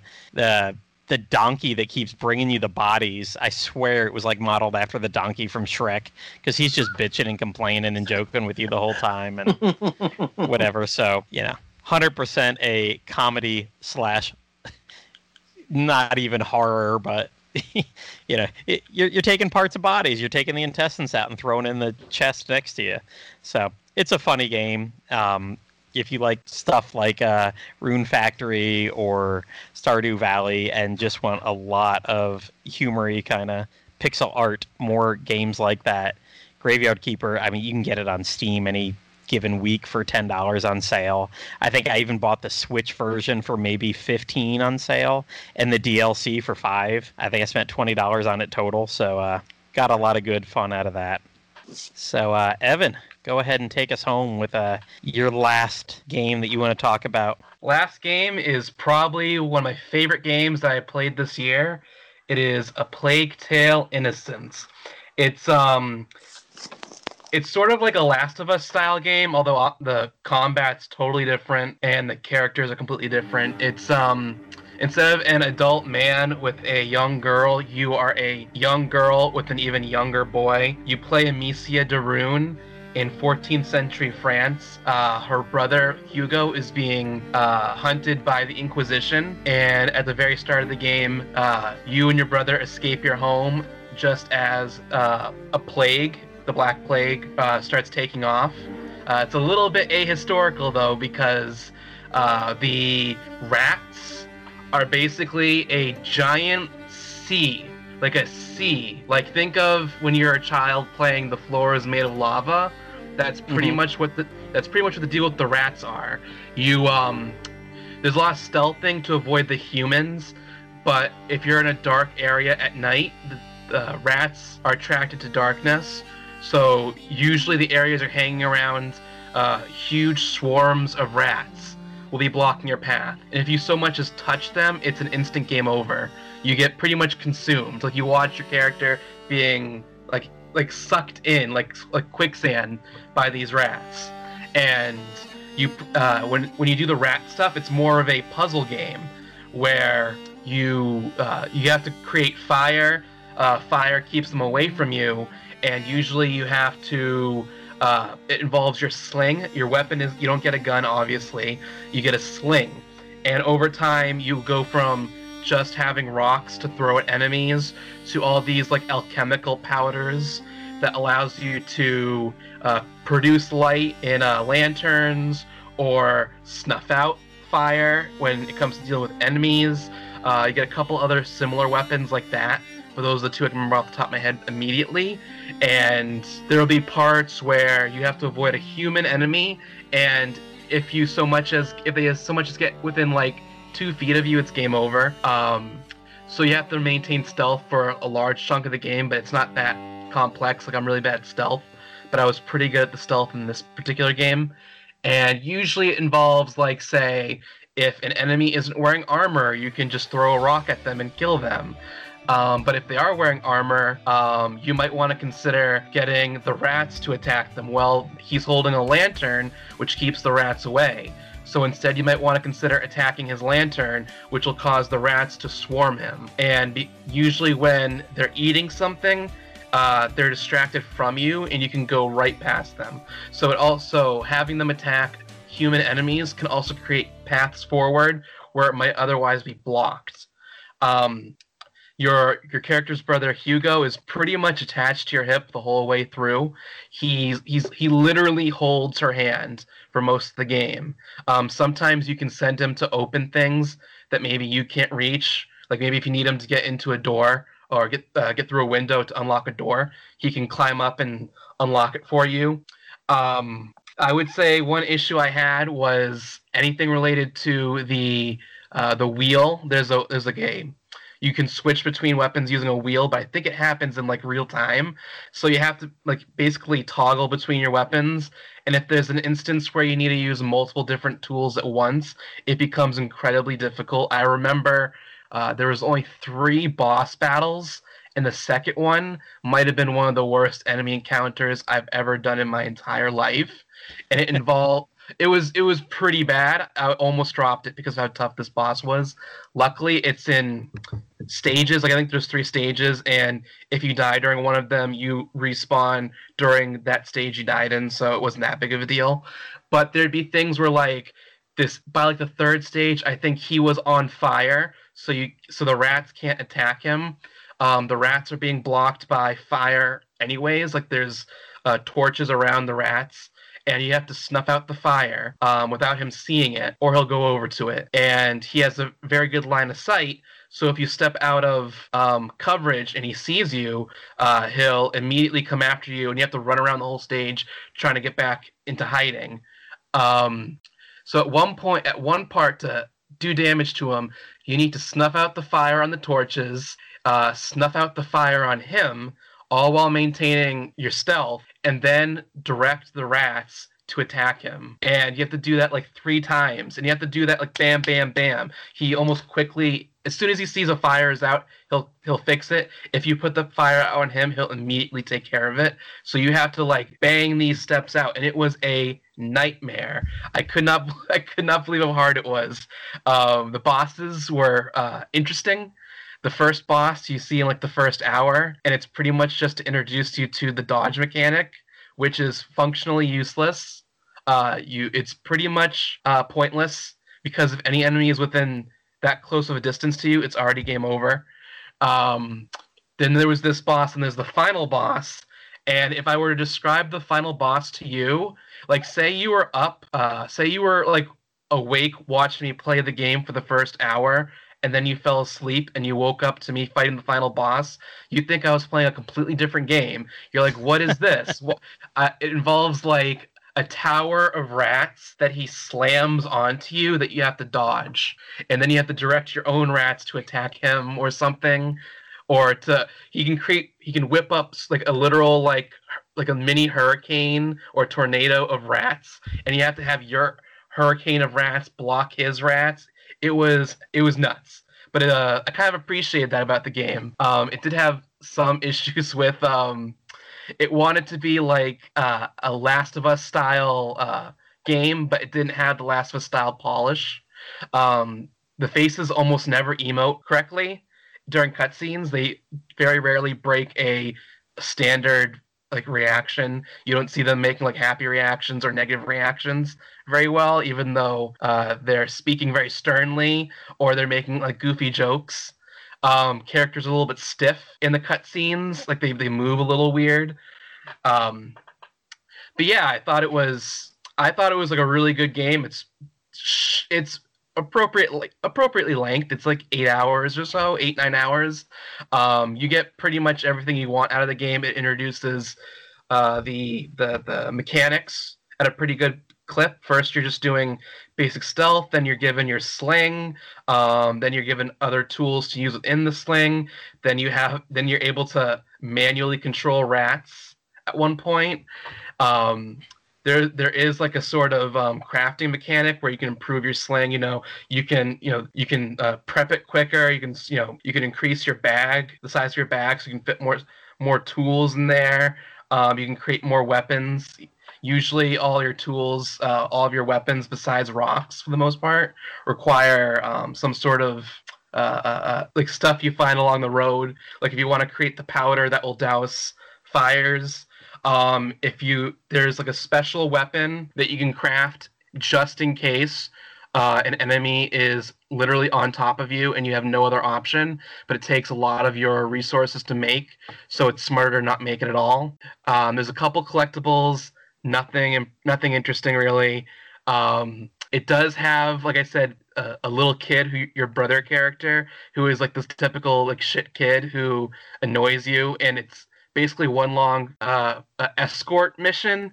But I found that the escorting stuff wasn't too tough because he's pretty much on top of you the whole time. He's he's literally holding your hand the whole way through. Um, so it's not like he'll get away from you often and um, you know, oh, there's ch- you know, enemy attacks him. I do believe that's possible. But that's usually when you have to send him off to open like a door or something, or you need to do something on your own without him around, so you have him wait in that spot. Um, I thought like one of the most impressive aspects of it was even though there wasn't much of a story to speak of, uh, the relationship between the characters was really strong. Um, Amicia never grew up with her brother. He was he's sick and his mother was always trying to keep him away from people, trying to find solutions for his illness. Um, his illness is story related, um, so she never really built up a relationship with him. And now all of a sudden, your mom is saying, "Here, take your brother and run," and now you're responsible with this kid's care, who you don't even know. And slowly, they start to build up like a relationship with each other and um, the other orphans you meet along the way. So it's literally about innocence these these kids' innocence being lost. Um, I would definitely say if you have a PlayStation 4 or an Xbox One, give it a go. It was a great game. It's decently length, lots lots to do in it. Um, I would definitely uh, give that a 10 out of 10. Best game I've played so far this year. Now I think Oh, about wow. it. uh, in spite of uh, the not great near end boss.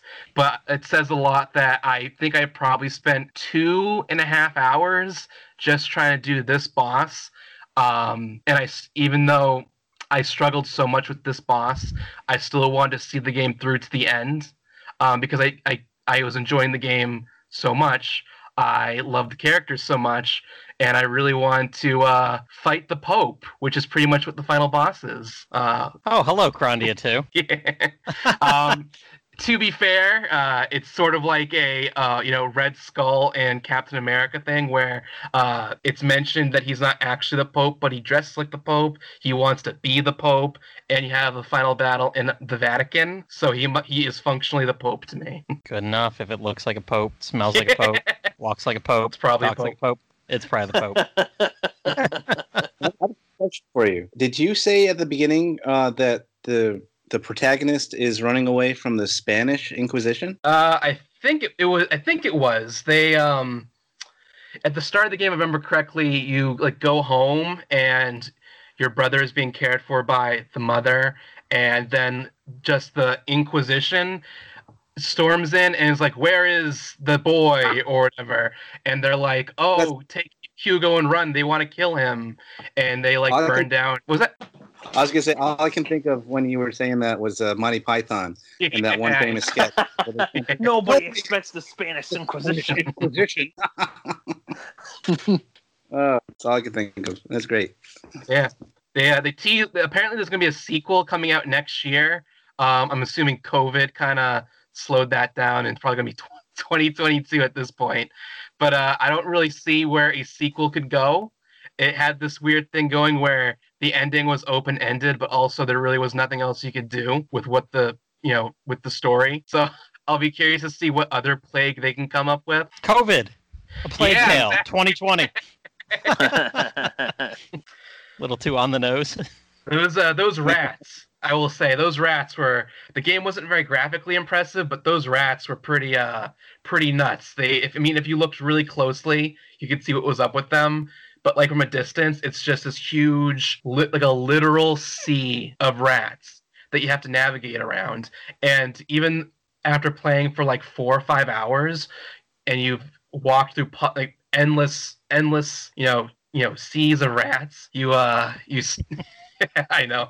Um, you still kind of like are afraid that this is the one where you're gonna fuck up because there's this weird thing where it always feels like your fire is just about to go out by the time you reach the next uh, spot where there's fire. You're always just about to run out, and the, the swarm is just gonna get you. Well, they they uh, definitely played their game a lot and uh, timed that well. Anyone ever see the movie uh, Willard? Oh, a long time ago. Uh, it was a horror movie where the uh, the guy ends up commanding rats to uh, go after wronged him. So that reminded me of that as well. Oh man, You should check out. Just watch like the final boss. If you don't want to play it, just watch the final boss because it's like it's it's pretty it's pretty fucking nuts. I really thought it was pretty funny. of course now that's exactly what I'm typing in. The Grand Inquisitor here. Yeah, that's him. Oh, geez, I just looking at a screenshot and that is that's a lot of rats. Yeah, you uh. Ah. Oh, oh, yeah. They don't seem to have any hair. Uh, I think there's black rats, and later on they introduce white rats, uh, which are afraid of the dark instead. Well, I mean, if they don't have hair, clearly they're naked mole rats. So we're getting all the members of the rat family. I mean, chalk that up to probably the uh, the development. I believe the their previous games before this were like Ratatouille tie-in games or like Pixar games. Like I think they did uh, like the Wall-E game, um, like Disneyland Adventures, like a, a port of Disneyland Adventures or something like that. now all I can think of is the devs were like, you know, this Ratatouille game is missing something. I know the plague. Let's let's carry this rat tech over I was gonna say we've already got the rat model, you know. it's all Just Remy. somewhere hidden in like the. they just really want to teach you how to cook. That's all it is. It's, Oh man. I just imagine like in like like one of the big swarms of rats that you're gonna avoid, like just hidden somewhere in the middle of all that. It's like a game of Where's Waldo, except it's Where's Remy because there's just a Remy model just in the middle of all of them, like so much more cartoony looking than the rest of them. uh, All right, guys. So, does anybody else have any uh, parting thoughts they want to leave us with before we uh, put this one to bed? All right, then. In that case, uh, that's it for this episode of Slime Time Side Quest. We want to thank Evan and Sean for joining us to talk about these uh, horror games or spooky games or silly, spooky, gross games. Either way, there was some blood in these games. There was a ghost. It was either a ghost or blood or multiple of whatever. So. yeah, we've certainly had a frightening night of all things to talk about. I mean, we've we filled it with ghosts, the life of a graveyard keeper, Lovecraftian horrors, zombies, plagues of all kinds, and for some reason, someone who exploded when they were slammed into a wall and turned into a puddle of blood. So, I mean, we had a lot to talk about and a lot of different um, genres and takes on the horror. Uh, at, or a lot of different takes on the horror genre. So thank you for joining us, guys, and talk about all sorts of different games. Not a problem. Happy Halloween, everybody. Yeah, tis the season. Halloween is Saturday. Don't do anything I wouldn't do during your weekend. I, I'm a little perplexed because I don't know if that uh don't know if that limits or unlimits everybody. we'll leave that up to every listener's interpretation. All right, you might have noticed that the only time we ever mention Patreon um, on Slime Time is when we say we don't use Patreon. We're just longtime fans that want to speak about the topics we know and love so much. So if you have any money that you would like to donate, though, consider sliding on over to the Dragon's Den at www.woodus.com slash den and click on the support this site. Woodus has owned and maintained the Dragon's Den fan site for over 20 years now, and I'm sure he'd appreciate any donation.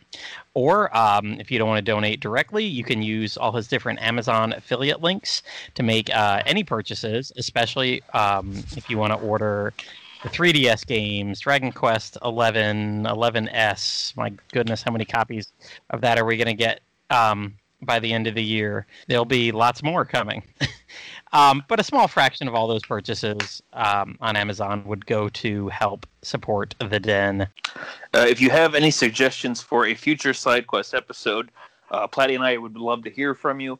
Uh, you can reach out to Platty via his Twitter, PlattyM3, or you can reach out to him on the Dragon's Den or the Dragon's Den official Discord that we have. Uh, you can also reach out to me, Yangus the Legendary Bandit. I'm pretty active on, excuse me, I'm very active on the Dragon's Den Discord that we have. So you can message me there, or you can reach me on the Dragon's Den via personal message. Uh, we have quite a list of different topics we want to talk about with the future episodes, and we're always up to revisiting a topic too if we get enough interest for it. So if you have any suggestions for a new episode or something you might like us to talk about again, uh, just hit one of us up and we will add it to the list. Bye, everyone. Side quest com- Side quest complete.